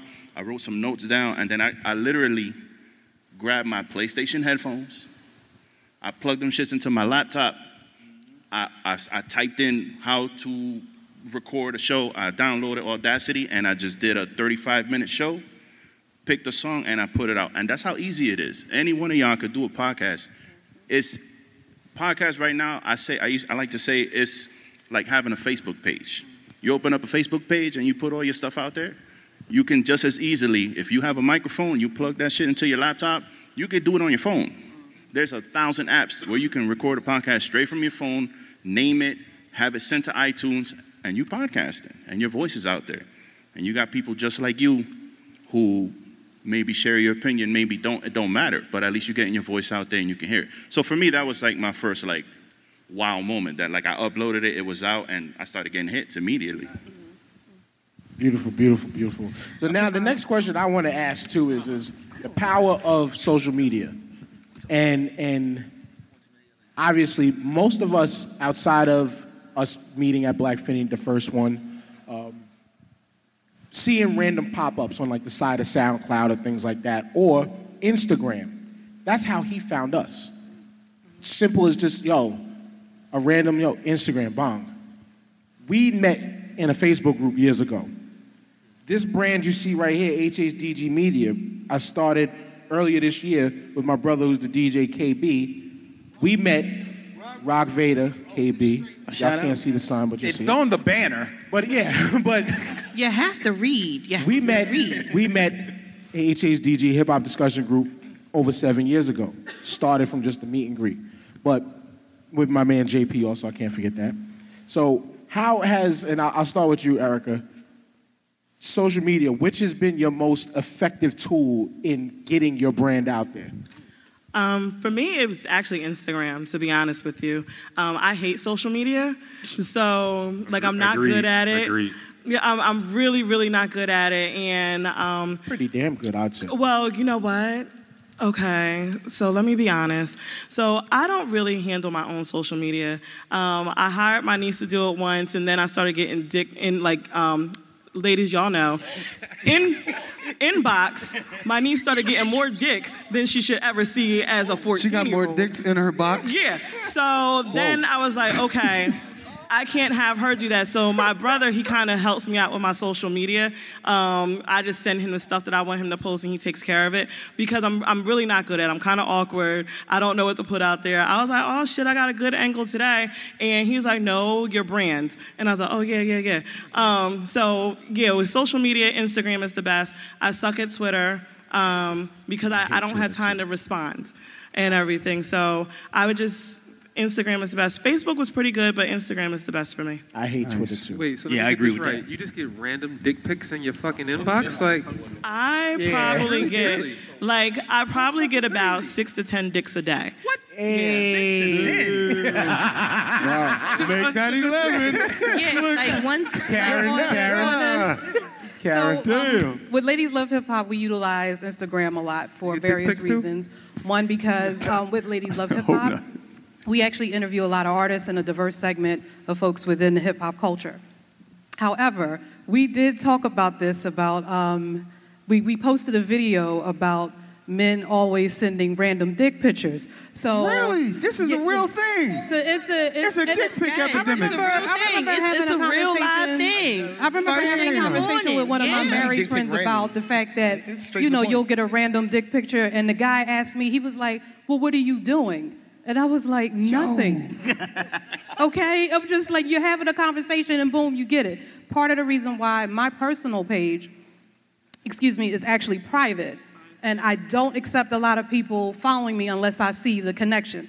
Right. Um, with Ladies Love Hip Hop, obviously it is an open, you know, uh, forum. Yeah. But you know, I always have concerns about that too because you know, it's very hard for me as a person to put myself out there because I am, you know, a person that actually works behind the scenes a lot, and I have a good government job. So I'm saying, Respect. um, so I'm saying all that to say, you know, with um, Ladies Love Hip Hop, Instagram has worked well for us. If we, uh, we're about like giving the artists that we love their roses while they can smell them. Hell so yeah. we do a lot of um, uh, things where we talk to them, you know, and dedicate stuff to them, so they'll respond to it, and then um, we get But a lot of is your dick pic per hour Now. average?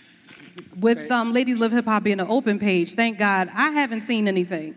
Um, But you know, our is crazy. personal pages is Summer and I talk about this and uh, Mook as well. The stuff that you get is just like, why God? What, And what are have there I done? ever any, and all the ladies up here, are there ever any dick pics that you go, yes?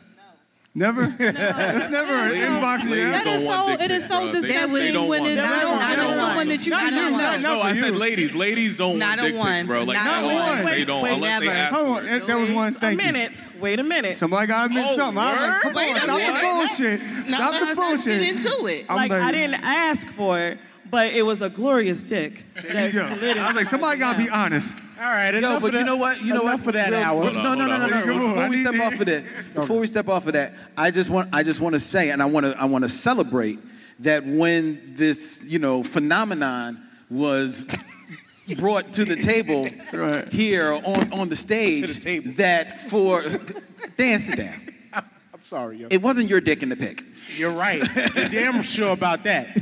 So uh, I, I want I want to celebrate that when this phenomenon was brought to the table, that to a man, every brother up here was like, "What?" Right. Because one, they just couldn't fathom that that is really happening. Two, we are men who are, you know, of you hate to say it, a higher mind enough to that we wouldn't even think of just randomly just throwing our dick out there. It's into the some- fucking most perverted people are fucking intellects. Well, I understand, but I'm just saying. But Have you watched Japanimation? I understand that. But what? I, but but, but the oh, point that I'm trying to get, the point I'm trying to get to is that. So were the joints blurred out?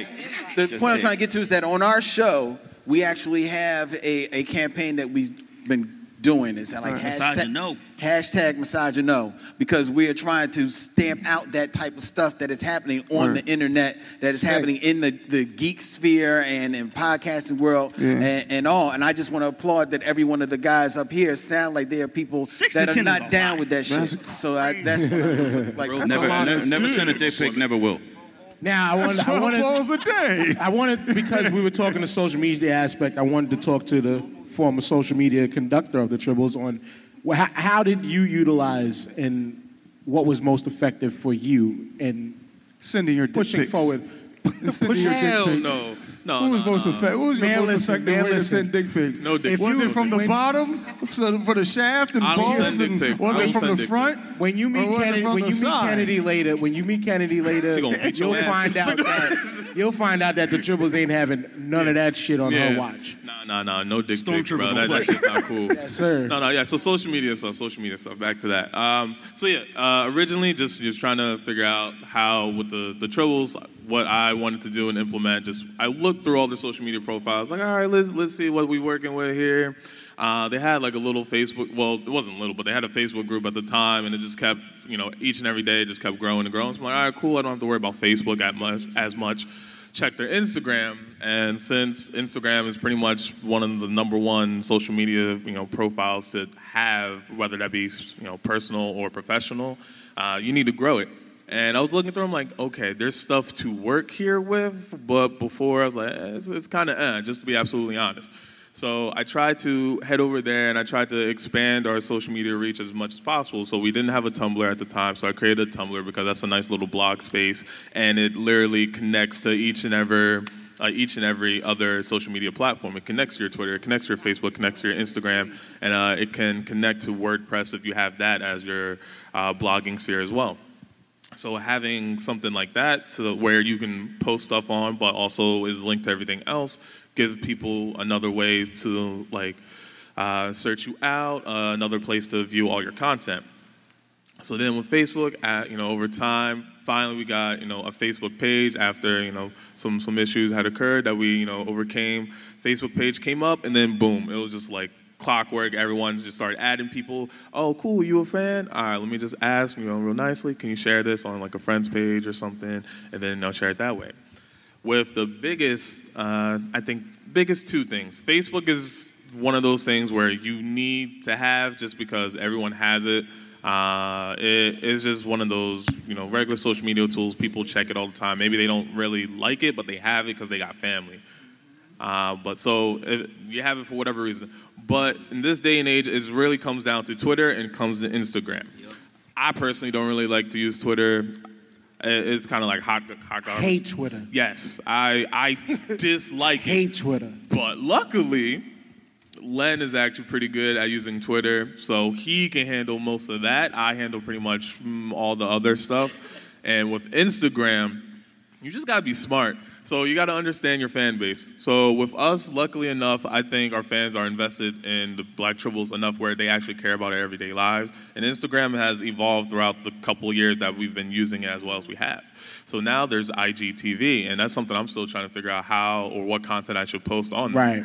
And besides the IGTV, there's, you know, you can just upload pictures and people see it on like a, a stream, kind of like Snapchat, which pretty much faded Snapchat out. If you still Right, have a right. Snapchat, uh, it's, it's going down. Just abandon shit. Well, Snapchat, Snapchat's for kids. Hey, so- let me get them, But- Dan. Yeah. Um, so IG was very effective for us because I, I want to get this out there because yeah, it's yeah. important to us. Um, IG was very good for us. We should have started using it sooner, but Mm. IG is very good for us because one, it gets our comedy out, but two, every episode that we do, we promote a black business. Right. And Yes. IG is very useful for tagging that black business on our show Yeah, posts bird. so that you can go right Yep. over to that black business and see their Yep. merchandise. WeBuyBlack.com.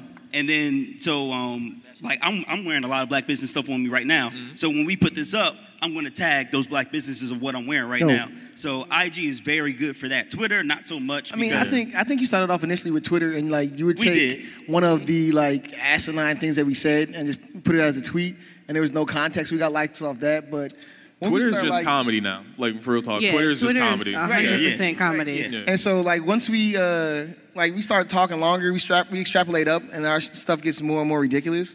And so that's when like we started making our own memes. Like when we, we need we need to have like the Ruff Ryders in Westeros because we had a whole theme about if DMX, you know what I'm saying, was mm. gonna you know get with Khaleesi and stuff. And we couldn't find anything. Like we were searching, you know what I'm saying, all the Googles, like all of them, all of them. every single Google we The last Google had nothing. And so we was like, we gotta make our own joints, young. And so we started making our own memes and getting some love off that. And then we do a, a, a weekly hip hop question. Um, and, and, and when we drop our episodes every uh, week, we definitely put love up for the black businesses Yeah, it's, and uh, very good for building a community on on Instagram. Yeah. I, think yeah, I wanna, yeah, for sure. I wanna yeah, throw. Um, it's really good. I'm sorry to cut you off. I just want to chime in. Um, the code started actually on Facebook. Um, Facebook was very good to us until all of the sudden where you have to pay to have To people to get look more- at yeah to have people Promote. look at your um Oh, yeah, to yeah. look at anything. So we noticed a decline with our engagement because people just weren't seeing our posts. So we moved over to instagram and instagram has been very good to us. I mean we do we do get a lot of inboxes from you know people like sometimes they ask us questions and things like that. Um, it, it's it's been a very good tool for us. We're not we're not Twitter friendly because we usually forget about Twitter. So it's like, hey, did anybody do the Twitter today? And then it's like, wait, what day is it? Right. It's your day to do Twitter. I'm like, I just did Twitter. That's where. That's where though utilizing the little attachment things inside Instagram. Yeah, because you just exactly. Yeah. click click. I don't have to type nothing in Boom. Instagram. Yeah. But now, before I throw the next question, because Len's gonna give the next question, I want to ask you, in as far as within the space of social media, and you as a man who juggles multiple podcasts, how how best do you utilize? Uh, it's annoying as fuck. Uh, Yeah, I know. Well, because you got to come up. Uh, uh, yeah, I do host a couple and produce a couple of podcasts, and you try to come up with different vibes, um, different identities for all of the podcasts. Um, it- but uh, I found that you know Twitter is is iffy, but it's it's a necessary you know evil.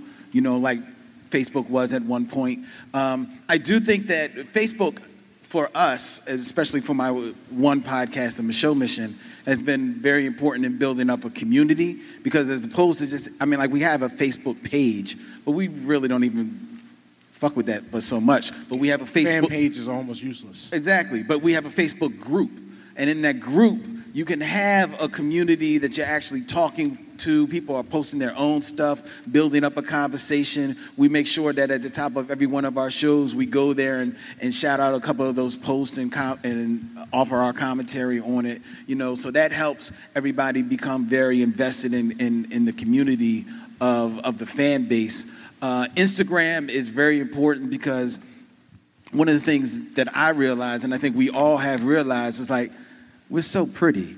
So we just want to, you know, like get I'm our get our I'm faces, little- get our dude. faces out there. You know what I mean? Um, and like Isaiah said, people do want to, as they become more and more invested in your show, and because it is so intimate, they want to know at least a little bit about you. You know, make it that much more personal. And Instagram is a way to do that just in a moment. You know, like I throw up a picture of me and my grandson. You know, uh, uh, um, Isaiah will throw up a picture of him like doing his Muay Thai training. You know, we got Kennedy, uh, who's um, the stormtrooper, who's in the building. She she is like the East Coast leading like axe thrower. So you you'll see her Instagram of her throwing axes dead ass bullseye. You know what I mean? And, Throwing and them- everybody throwing them like- at the dick pics. uh, Just throwing them at the no. people people know not to throw those dick She print them jaws out. But um but that, you missed it. You missed it. Sorry, boo. But I think I think that's the beauty of you know of social media. It can it can be a pain, but you just gotta you gotta use it smartly. You know what I mean? Um, I you know It's I- I- necessary. I, think I think we have a little bit of a cheat in that our show is not it, while it is recorded and it, it podcasts out and it definitely gets more listens that way. But because our show streams live as a as a radio show, we have people that are like like finding it live and they're chatting with us, they're calling in, and I think that opens up the intimacy. Like my man Dan calls in every Mis- week. No, no, no. That's call- if I'm awake. Not- That's and true. I messed up True this that. week. True that. True But that. Rolling to the next. Oh, I will, I will roll into the uh, to the next question, and uh, this is specifically to uh, to the to the women here on this lovely panel. Um, how, in carving out your space in the podcast world, what have you uh, done to make sure that your space, that your voice is heard, but also is different than what is out there, uh, as opposed to it just simply being a woman's voice? What else are you bringing to? You think you're bringing to the conversation? I'm gonna start with I'm gonna start with my man Karen here because Oh, you, oh, I, I changed genders already. Um, I think with us it's more um, we're very genuine on the show. Um, we have a deep passion about the subject matter that we're talking about, and then the other thing I think that um, has helped us too is the fact that we are interviewing a lot of people. It's not just us being, you know, talking heads talking about different subjects. We're actually interviewing people who have grew up in hip hop and have a story to tell. So we're asking them questions and we're getting a lot of lessons learned about being in the music business. So I think that's what kind of separates Ladies Love Hip Hop. Um, and the, I guess the other thing too, what I had noticed was that uh, Summer and I had talked about this too, is that a lot of times men will, uh, they have a little bit of nervousness and fear when they come to our show. And I think we kind of took a guess at sometimes if they're um, not used to having women um, pose questions to them, they may be under an assumption that, you know, we might start. Um, I don't know. I guess with women being on podcasts and being out there, they think we're gossipy or talkative and stuff like that. Yeah, and that's not how we welcome guests. We welcome guests with. Dudes you scared know- they're gonna get me too'd on that John. I'm sorry. Dudes are scared they're gonna get me too'd on that John. Yeah, I, I don't know. It's not even. it's not even about that. It's more like they think that, you know, uh, they make we think we might be disruptive or very gossipy or something like that or very Yeah. catty, but it's not that. It's we really want to know your story and you know just have a really good family discussion, and it comes from a genuine place. Hell so, yeah. I think that's it. That's awesome. That's how I felt when I was, was that, uh, that interview was great with you guys. The with you guys, like get, being interviewed by you guys were great. the perspective. The we had a co. You guys opened our mind to like you know we said it right on the show. It was like oh we never thought of it like that. So it was awesome to get interviewed by that perspective. Man, come on, ladies, love y'all. Jeez. Um, I think what our show is, um, well, it's just me, Amaj, and Medisa.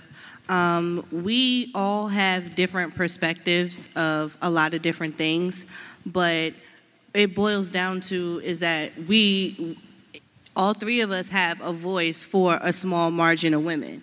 So I have an opinion about this, but there may be a small margin of women who like, well, yeah, I feel the same way. Yeah, bitch, I feel the same way too. And each one of us brings something different. Like we can agree on certain things, but there's a lot of things that we don't agree upon, and we're able to get through it. So, you know, there might be an opinion about this or it might be, you know, I don't I don't like how this is happening and we can still get along. It's not it's not a catty thing. And it's not we're not gossipy either. And I think that that brings a lot to the table because when you hear females on the radio, it's usually gossip. It's usually like, hey, this is happening and, and everybody's talking about Nicki and Cardi Right, and right, right. we could care less about Nicki and Cardi. We still broke. N- Ain't near one of us got their money, so we don't care. So I think that that's something that our show just brings because, when, especially when we get down to relationships and things of that nature, um, we do have a different perspective. You know, one might be, you know, with the guys on it, and one might be, you know, with a consensus of women, and then there's one that's just like in the middle. I see both sides. So on my show, we don't do pop culture. Um, we only really talk about our experiences as black women.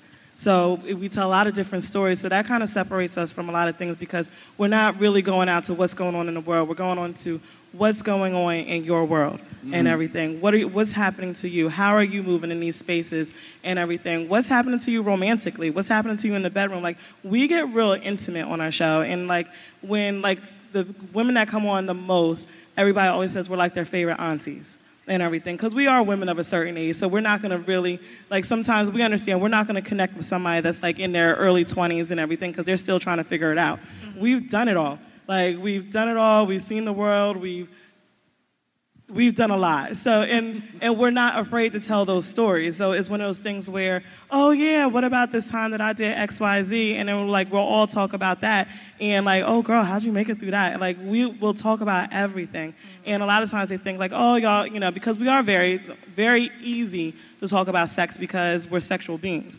And we don't mind about it. We're proud that we have it. Like i think every woman should always explore the best orgasm that they should have. And we promote that on our show because a lot of times as black women they don't want us to promote ourselves as being not just sexual and everything where we're desired, but how we desire to be pleasured too. So we want to be very open to like, you know, claim your orgasms. Make sure you know how to give yourself an orgasm. Be open about how you need to be pleasured. And then we like take all that stuff because if you can tell somebody how you need your orgasm, you can tell them what kind of date you want and everything. You could talk about Yeah. other things in the world. So that type of communication at the most basic intimate level, you can put it across every other level of communication. So we we're all about the story. We're all about who you are and your experiences and everything like that. So it's just a brown girl experience like that. Yes, honey, yes. Yeah. Been up here preaching all day. I want a T-shirt that's. Let him say amen. Let him say amen. I want a T-shirt that says "Claim Your Orgasm." I'm sorry. I just, I like. I want a T-shirt that we- when she said when she said pleasure yourself. that way I can have sex and I wear the T-shirt. I look. I get up and leave. I'll be like, look, look, at read the T-shirt, and I'm out. Nice, nice, nice. The bad joke. that was hilarious. Hashtag no They do. Orgasms do save lives. They do. Male They do. orgasms kill lives. Male orgasms kill lives. I can't with you. We You want a just shoot five lives minute all over the timeout. place. You want a five Shoot minute lives on timeout. forehead. Shoot li- Go ahead, Auntie Mook. You haven't said much today. you have a, uh, well, we have a question down here. Go right ahead. This is a, a little uh, audience uh, audience participation. I'm sorry, I thought those were. What, what is that on your shirts? The three people back here.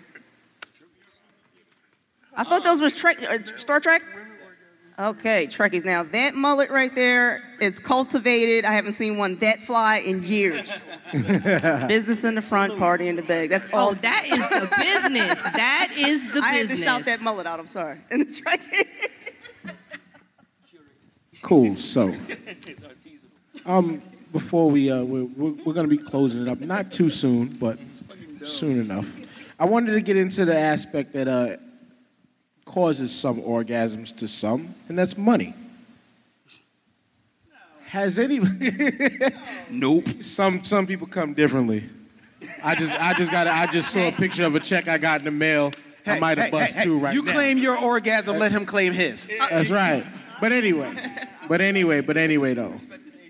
Raise your hands. Has anybody on this panel been compensated for their No. podcasting? I am broke. Bitch, I'm not. Yes. Yeah. Mm-hmm. Sure Have, So- you been, have you been compensated for Have you your been podcasting? compensated for podcasting yet? Oh, we did get free cupcakes. So, So, yeah, I guess so. Yeah. elder statesman here, how, how, explain how that has been and and ways to pull in such compensation, like advertising, which I, I've learned that while doing the podcasting, advertising is the way, pretty much the only way for us to make money, if there isn't? I mean, that can be the only way you make money. Um, and we we've had we've had advertisers, we've had sponsors that have reached out to us, or we've reached out to them uh, about sponsoring their stuff, doing like commercials for them. We've done some commercials for. Um, um, Black Action Tees and some of the more comic book creators and uh, smaller companies, Rosarium and stuff like that. We've done ads for them on our on our on our show um, because our show is a radio show, and especially now on the station that it is, it has to be commercial free. So those radio those uh, ads can't run in the actual show, so they get posted uh, in post production. Um, but the the main way that I've found that we've been able to make money the most successful way is there's three avenues. Um, one is you are lucky enough to build up enough of a community or a fan base, then you can do Patreon, where people will give you money and help support you. Um, or you can sell some little swag, you know, T-shirts and bracelets and stuff like that. But the main way, the most successful way I, I found for compensation, and it's not because and compensation to me is not really primarily about the money all the, all the time because first and foremost, if you're doing this for the money, you need another job. But um, if you're doing this for the love, but the the main way is just getting opportunities to do live events and people coming and see you you know? Um, and from there you can maybe get a little piece of the door a little piece of the action off of, off of drinks or what have you. Maybe you charge like a little like two dollars to get in and if you're lucky enough you got enough of a fan base you're, make, you're making significant money. Advertising is the way that you're going to make the most money and that's that's the, the everyday struggle of the black podcast to get out there to that point if you want to get you know um, you know Casper mattresses and all them stu- all them fo- uh, uh, like and following you and How used to always you- be bevel blade on every yeah, you know, if you want to if you want to make that happen, you gotta you gotta get listens, you gotta get get them downloads. But um, that's the main way that we've been able to succeed in that in that space. So for me, I um, I created a game based on my podcast and everything. So my podcast is called Cocktails and Conversation. So I created a card game called Cocktails and Conversation. So I created that and I've been selling that. Um, but honestly, I get the most compensation from speaking engagements. Mhm. Um, so my background professionally is human resources. So I took that background and I just created like just events where women could come in and I, you know, is I've been hired by a couple churches, a couple different things. Of course, you have to know your audience and everything. I have to curb my language if I'm speaking in a church, opposed to if I'm speaking. You're not claiming orgasms at the church. I still claim them, but I don't drop any cuss words. Um, like I, I, I always run it by my mom first. Like my mom listens to every episode first. Um, but I, I talk about different things like that, and I've been compensated pretty good for it. Like my game plan is when the next five years is to ease out of corporate America and just you know Rocking work out. on books and speaking engagements. There you go. That's awesome. Nice, nice, nice. Keith? Um, ours has always been um, advertisements. Um, we've been doing, um, there's a couple lines of stuff that if you see every now and again, you'll see somebody in some shirt or something like that. It's, you know, it's promotion. So we've been doing that. We're kind of easing into trying to get into speaking engagements, hence why I'm here. but um, that's something that we're looking forward to looking to get into. Nice, nice. The beautiful thing about I'm, I'm sorry, I'm sorry, I, I don't mean to hog this conversation, but the beautiful thing is that of having a crew, especially if you know, you know the struggle if it's just two of you or one of you. And the beautiful part of us having a crew is that you know we have people that can focus on a bunch of stuff.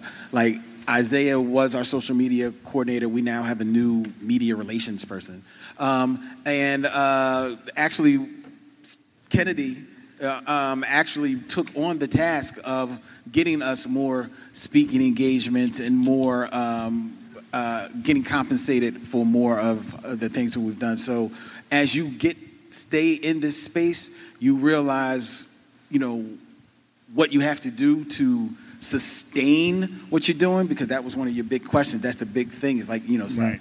sustaining your show. Sustainability. and then having everybody else like find their find their lane where they can where they can flourish. Master Tribble is a filmmaker, so he handles all of our film production and stuff like that, and it's just that that's the beauty of a crew. I- I one more thing. I got to spin off of that too, because I want to throw it to JP and DEF CON Jive, because JP knows not to call you out, brother, but this is you know it's this is a pet peeve of mine.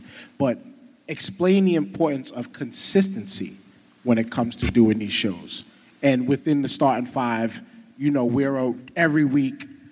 You know, you can describe to them how I get down or get on you, you know, but not in a bad way. But I would like you and then DEF CON Jive to talk about doing podcasting in a consistent manner. We get on each other sometimes. yeah, no, we definitely do, but that's that's that's the part of the love relationship that we got, man. Yeah, but one thing that you know Dan always gets on well, he gets on me sometimes about is being consistent. Like if we say we're going to do a pre-show at um, 9:20, be there at 9:20, not 9:30. You know, um, 929 and a half. 9:20 and a half. But um, for me, sometimes it's a struggle because I get off like kind of late. Sometimes I get off like 7:30, 8 o'clock, and you want to, you know, unwind a little bit before you do the podcast, get in the right frame of mind.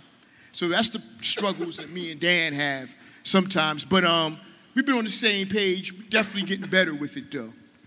So and that's that's a consistent podcast is being prepared and being ready every time you have to go.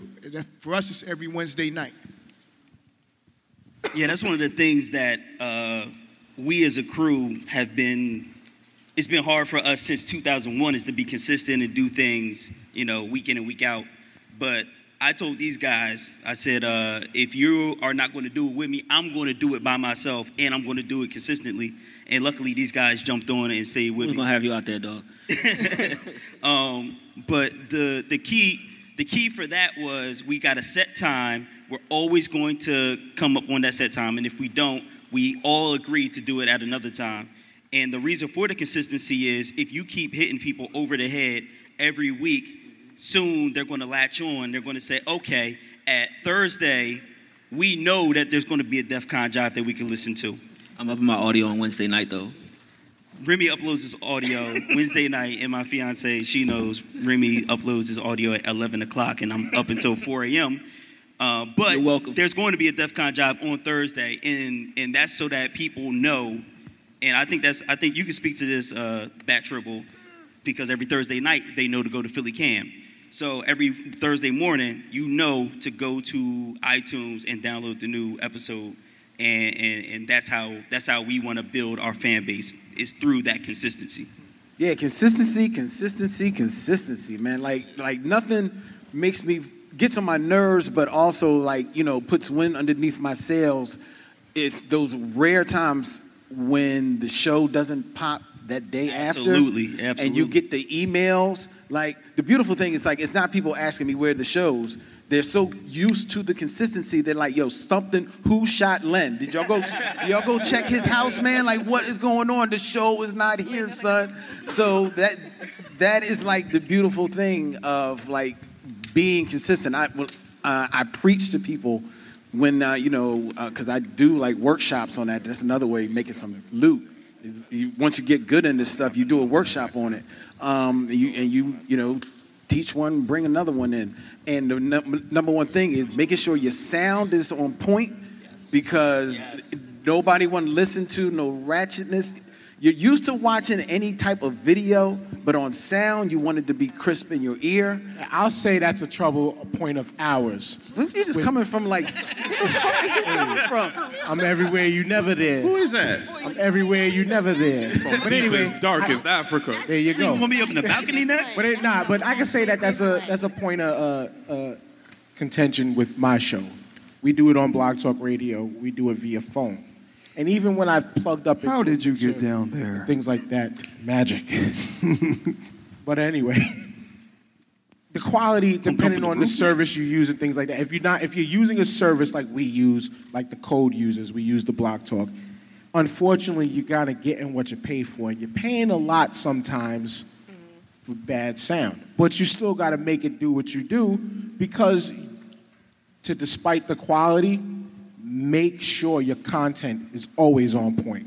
Yeah. And that's what we do, regardless of, you're gonna hear us one way or another, but the content is always there. Now, I gotta throw this, and I'm not throwing shade again, but on my brother right here and consistency. I know it's actually a struggle you speak on. Talk to us All the about it real quick. Then we're gonna go to Len. Then, if any of y'all got questions, that's why I got down here. We're gonna throw it to y'all with the questions, and then we're gonna get into a little surprise for y'all at the end. Yeah, so I was we were just speaking about that same consistency. I used to drop every Wednesday. I was doing a show once a week. I would drop every Wednesday because my schedule I would work overnight, and Wednesday was my day off. So I'd prep Tuesday, do some writing. Wednesday in the morning, the same thing, and I would do my episodes, record them, and just send them, and then just uh, upload them. And it just got to the point where, for me, I know that I want to be more consistent, but where I have an issue is I don't want to just upload trash. Like I don't want to just be like, oh, it's Wednesday. Uh, uh, start scrolling, let me start scrolling through the news feed and see what's popping. I don't want to do that. Quality versus quantity. You feel me? Yeah. Like I just, my shows always somehow it's oh, it's always like magic. They always just come together. Like I'll have a few topics I want to talk about, and then something else happens, and then this happens here, and somehow in my head it just like it's like the I don't know, kind of like the cosmic cube. It just kind of like forms in my head, and then all of a sudden I sit down and I just record it, and then I'll upload. So now, like my last my last episode, which was episode 50, that I just dropped, um, shows were a month apart. Now that's way too long, I feel, for shows, but I really didn't have anything that I felt like I wanted to put out in between that time. And I don't want to just get on and be like, hey guys, this is Lou from the Everything Podcast and uh, da, da, da, da, da, da, and just put out a show that I'm not confident in that I, I got my views across. So for me, it's like a double-edged sword. Like I try to be more consistent, but I want to make sure I have content. And again, a one-man show, I don't really have a person to bounce ideas off of. Like what you want to talk about this week. Oh, I could stand in front of a mirror and talk to myself and do that. I would, but again, you know, it's just being a one-man show. Is, is that's my main issue. So we, we were both talking because I'm not as consistent as I would like to be. I used to do my show every week, then I went to every two weeks, and then I got burnt out and everything. And I, I even told my audience, I was like, I'm burnt out. Like I have a, a demanding career. Um, at one point, I was my mom had cancer, so you know I'm dealing with taking care of her, taking her to treatments. So I took time off, like completely. Um, I, like even this past summer, I recorded an episode in June and didn't put another episode out until uh, the third, and everything. And where I was surprised is that um, I would keep my presence on social media, and I would do like little videos, or I would drop like I write on the side, so I drop little stories. So I was trying to keep like in the ear of my listeners, but I would also let them know what was going on with me personally, um, so they weren't surprised that I fell off. And and like I was very honest, like I'm completely burnt out, and I told them I was like I'm not even sure if I'm going to continue podcasting. Like it's something that you know is not my full time job. It's something that I just love to do, and it was, you know, me not being consistent. I was like, yeah, I feel like I'm delivering trash because, you know, somebody's looking for something at least every two weeks and I wasn't delivering it. Um, but a lot of the feedback that I got because I let people know, they was like, yo, I get it. Like being burnt out is a bitch.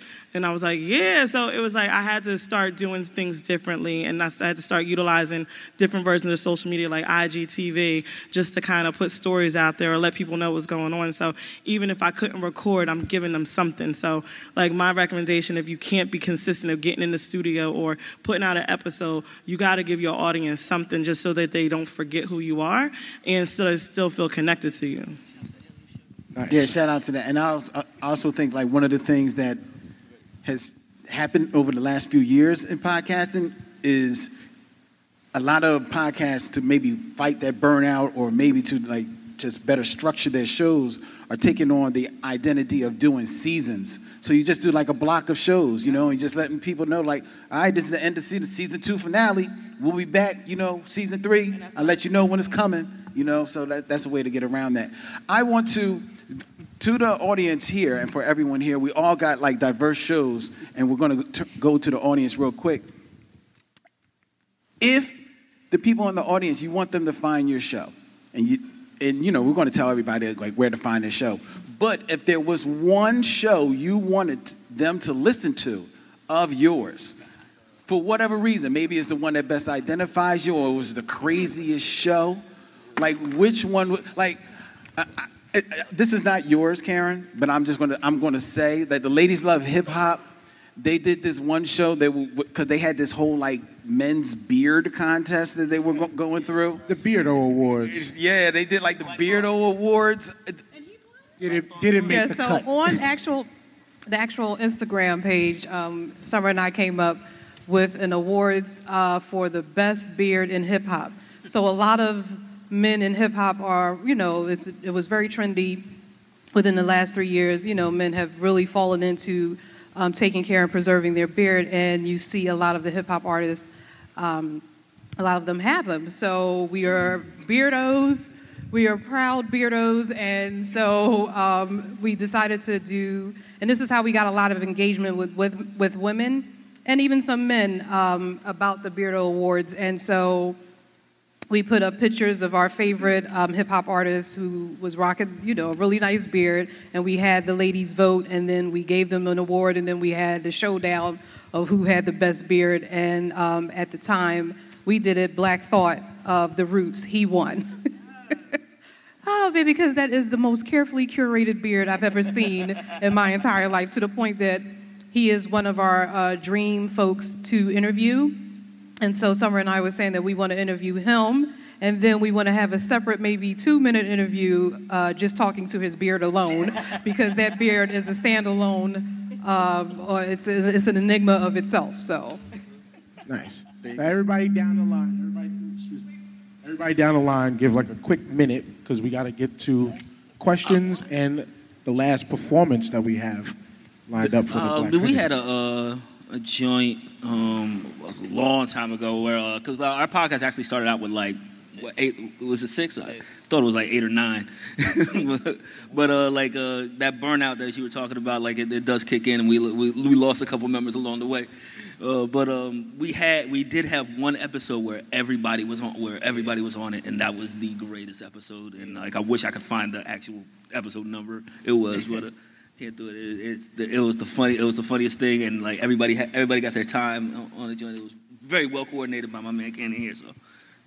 And then I, I would say the other one is uh, we, we put out a best of best of dad advice, and uh, because these two guys are fathers, they both have two kids. Kids, um, and so one of our members was about to have uh, their first child, and we did a whole block of shows where we talked about dad stuff, like what's the best way to raise your raise your kid, raising your kid in hip hop. How do you raise your kid to be an activist? How do you feel about activism with your kids? So what, what, what brand of sandals you need to work the grill? You know what I'm saying? Y'all, was just, y'all actually was just talking about that on one of your last episodes when you was talking about the Exactly. school clothes.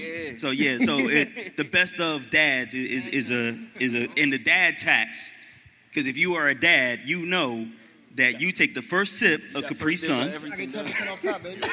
Yes, sir. Y'all might want to make that a skit, like on your on, like, on your Instagram. Like if you that make skits food might be or- or awesome. you get And, and I and I know y'all take at least one or two fruit snacks out the pack first, also. know it. Got to. But anyway, JP. Just to make sure your kid's safe, baby. JP, JP. The Super Tribble, ladies and gentlemen. he came from the Captain America, John. That's his bodyguard right there with the Captain JP. America. Because I Real Best quick, episodes. Real quick, I got three episodes I, that I really love. One was with Ralph McDaniels about a yes, month we had the legendary DJ Ralph McDaniels, a video music box on our Video show Music Box about three weeks definitely. ago. Um, I would say the other one would be with, with my, um, one of my good friends, Lamont Smith and his son Jace. My boy Lamont is Olympic gold medalist from 1996 Olympic 4x4 relay. His son Jace is one of the top three sprinters in the country right now.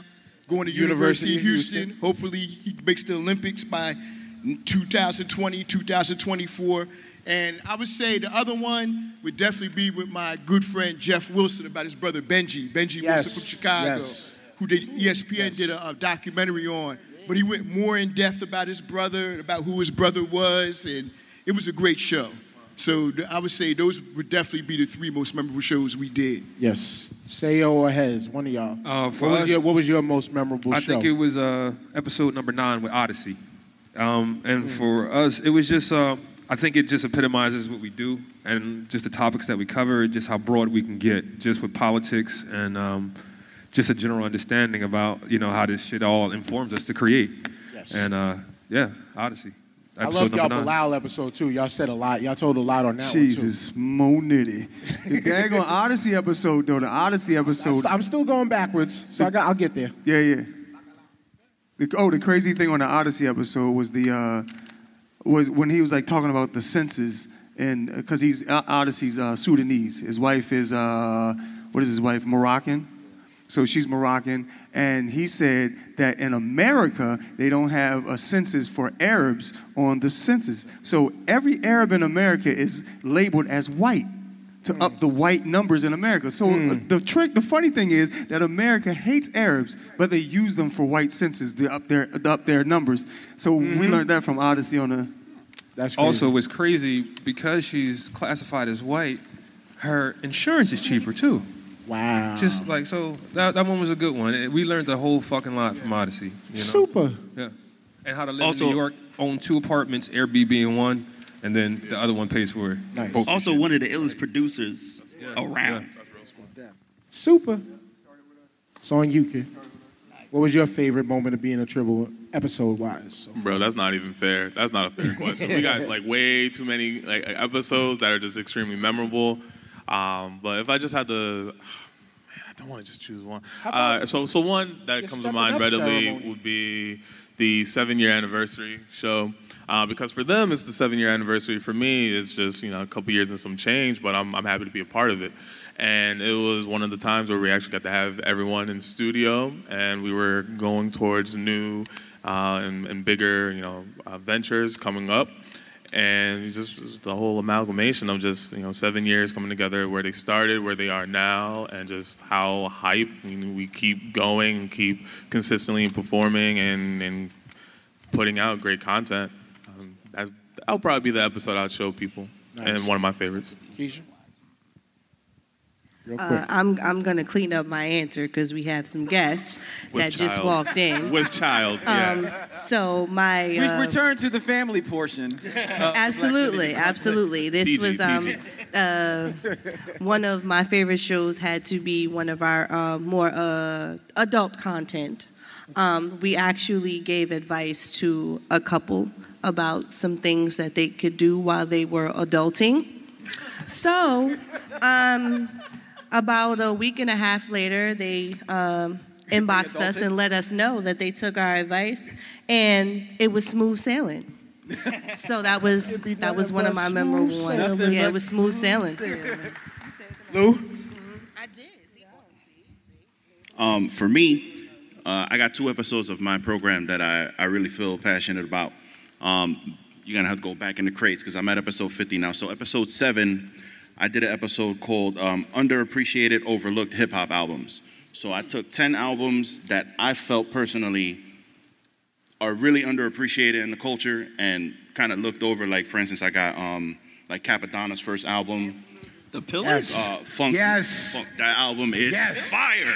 Um, Funkdoobiest, Who Which Doobie You Be, um, KRS-One, Return of the Boom Bap. I just feel like these, I did 10 albums. The thing with that episode is that I had, dog, I had 12 pages of notes that I wrote and I had it curated. I kept the notes because I like to look at it every once in a while. So I, I worked really hard on the episode. So if you had to pick an episode, I'd go with that one.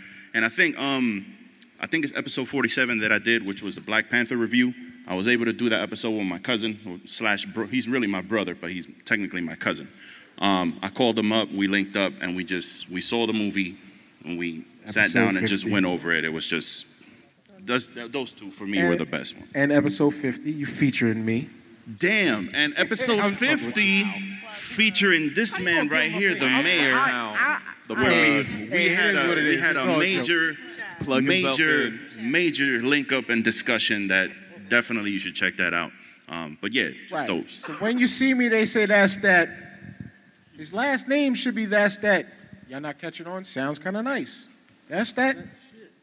Erica. Yeah, I, I missed alley oop there. Yeah, Uh, Sean Price. Sean Price. Rest in peace, Sean Price. Um, so I had to change my episode when I saw small children walk into the venue also.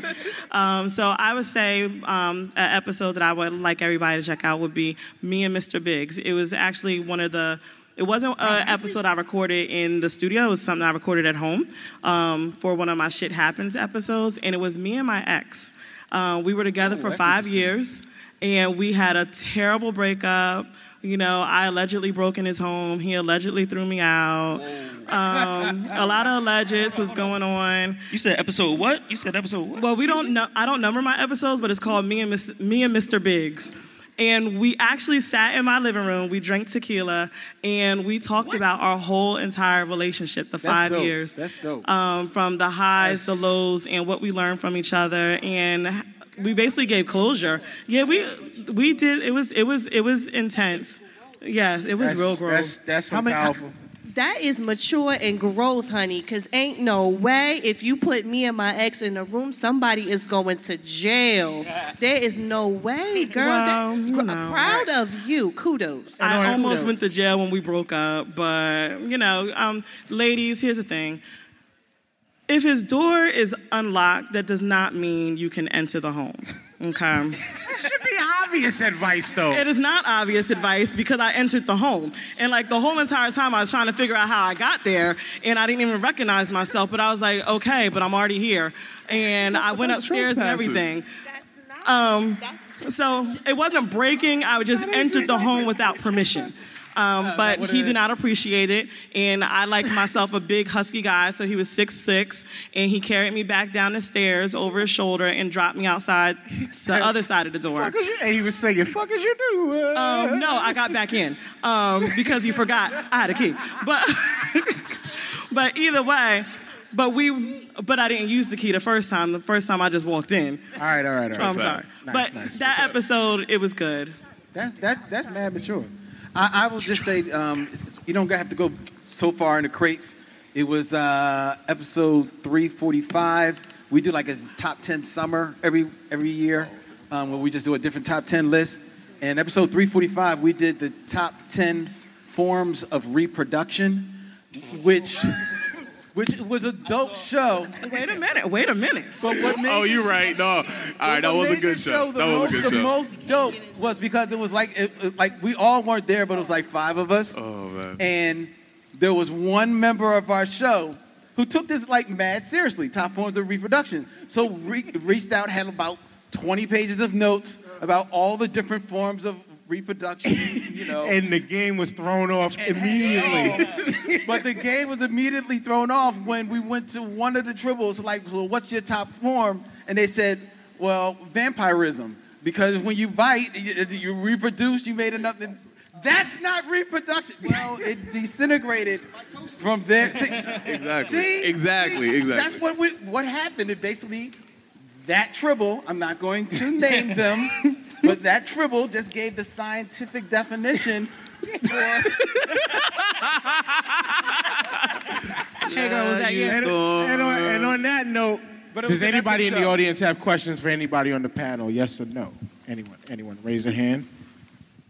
My man's over here. State your name, gangster. Shouts out to the Stakes is High sweatshirt. Yeah, stakes is high. They still high. They still high. All day. It'd be for all of them? Oh, okay, okay, okay. All right, I just want to know who are you can uh, who are your favorite podcasts to listen to? Like, a couple. Everybody answer that, and just just name them. No explanation. Just name them. Uh, last podcast on the left. Oh, Bill Burr, Bill Burr's uh, Monday morning podcast. Hell yeah. Uh, probably shouldn't be speaking their names, but uh, definitely uh, Bodega Boys. Jenkins and Jones. I love NPR podcasts like Pop Culture Happy Hour, politics. Yeah, I'm a nerd. Yeah, I'm on both of them too. Gilbert Arenas podcast. Very interesting. How I built this. Oh yeah, I like. Mm. Uh, Bruce Lee podcast. Um, I would have to say probably everybody up here, plus You the lying. read. That's yeah. That's lying. yeah. That yeah. just on down the line. Just on down the line. Everybody. Um, plus, you know, every now and again I like some ratchet. So the read also.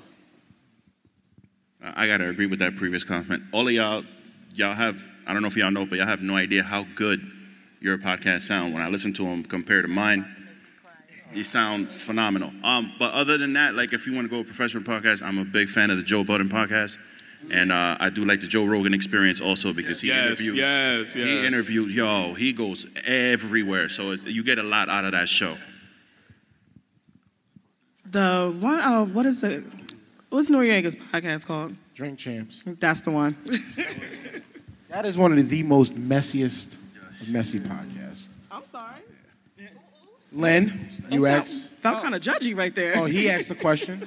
Oh, my, my favorite podcast, I think the one I listen to the most is 'cause I'm a very old head, so I like listening to old old Hollywood. Um, is Gilbert Gottfried's Amazing Colossal Podcast. Nice, nice. I- I'll give a few, even though Gilbert Gottfried's Amazing Colossal Podcast. I gotta check for it because you. That's definitely not the first time nor the last you've mentioned it. Myself, I'll give you. I I religiously listen to every person on this stage. Hence the reason why I invited every single person on this stage because I like real. I like reality. I like people that I can now see and touch and you know. Pause. I'm not gonna say feel. Pause. Pause. Yeah, definitely pause. No dick pic. Pause. boy. Hashtag. He trying to But- claim his orgasm. but I mean, outside of outside of everybody on this stage, Questlove Supreme is one of the illest out. That's an ill jump. Uh, Bodega Boys hilarious. Them niggas just freestyle the whole shit. Drink Champs is is cool, but I try to stay away from the bigger names because they got their platform. I like to help what I consider us little people and make sure we have a spot to shine. From the make back sure blocks. our voices are heard. And anybody who asks for a podcast today, my people's in Philly, the Tribbles. You gotta listen to them first. One of the best hip hop podcasts out there who connected me to another great hip hop podcast, Ladies Love Hip Hop, and then connected me to Beat Society. Def Con Jive, I got to do a show with Cannon on the Tribbles. On the. Tribbles. It's all about connections, as my man Will Strickland would say, connections, relationships, building like that.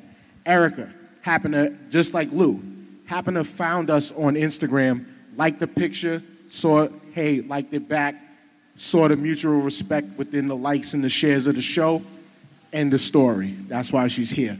My man Lou, I, I feel like I built a brothership with this cat, and I've only known him for a couple months. Flew up just off the love of this. Keisha, I've known for some time now. As long enough. Hey, yo, Super bro. Saiyan. Hey, didn't you just say just give it without explanation? You're right, but this is oh, but this is my show. I thought it was just me. Hey, yo, he's my show. Damn, he said, wrap it up, So, B. That and box this- at? the point- the point- The point that I was trying to get to was to wrap it up. And to say, once again, thank y'all for checking this out, the Blackfinity Gauntlet 2. Hopefully, we bring it back to y'all eventually again soon.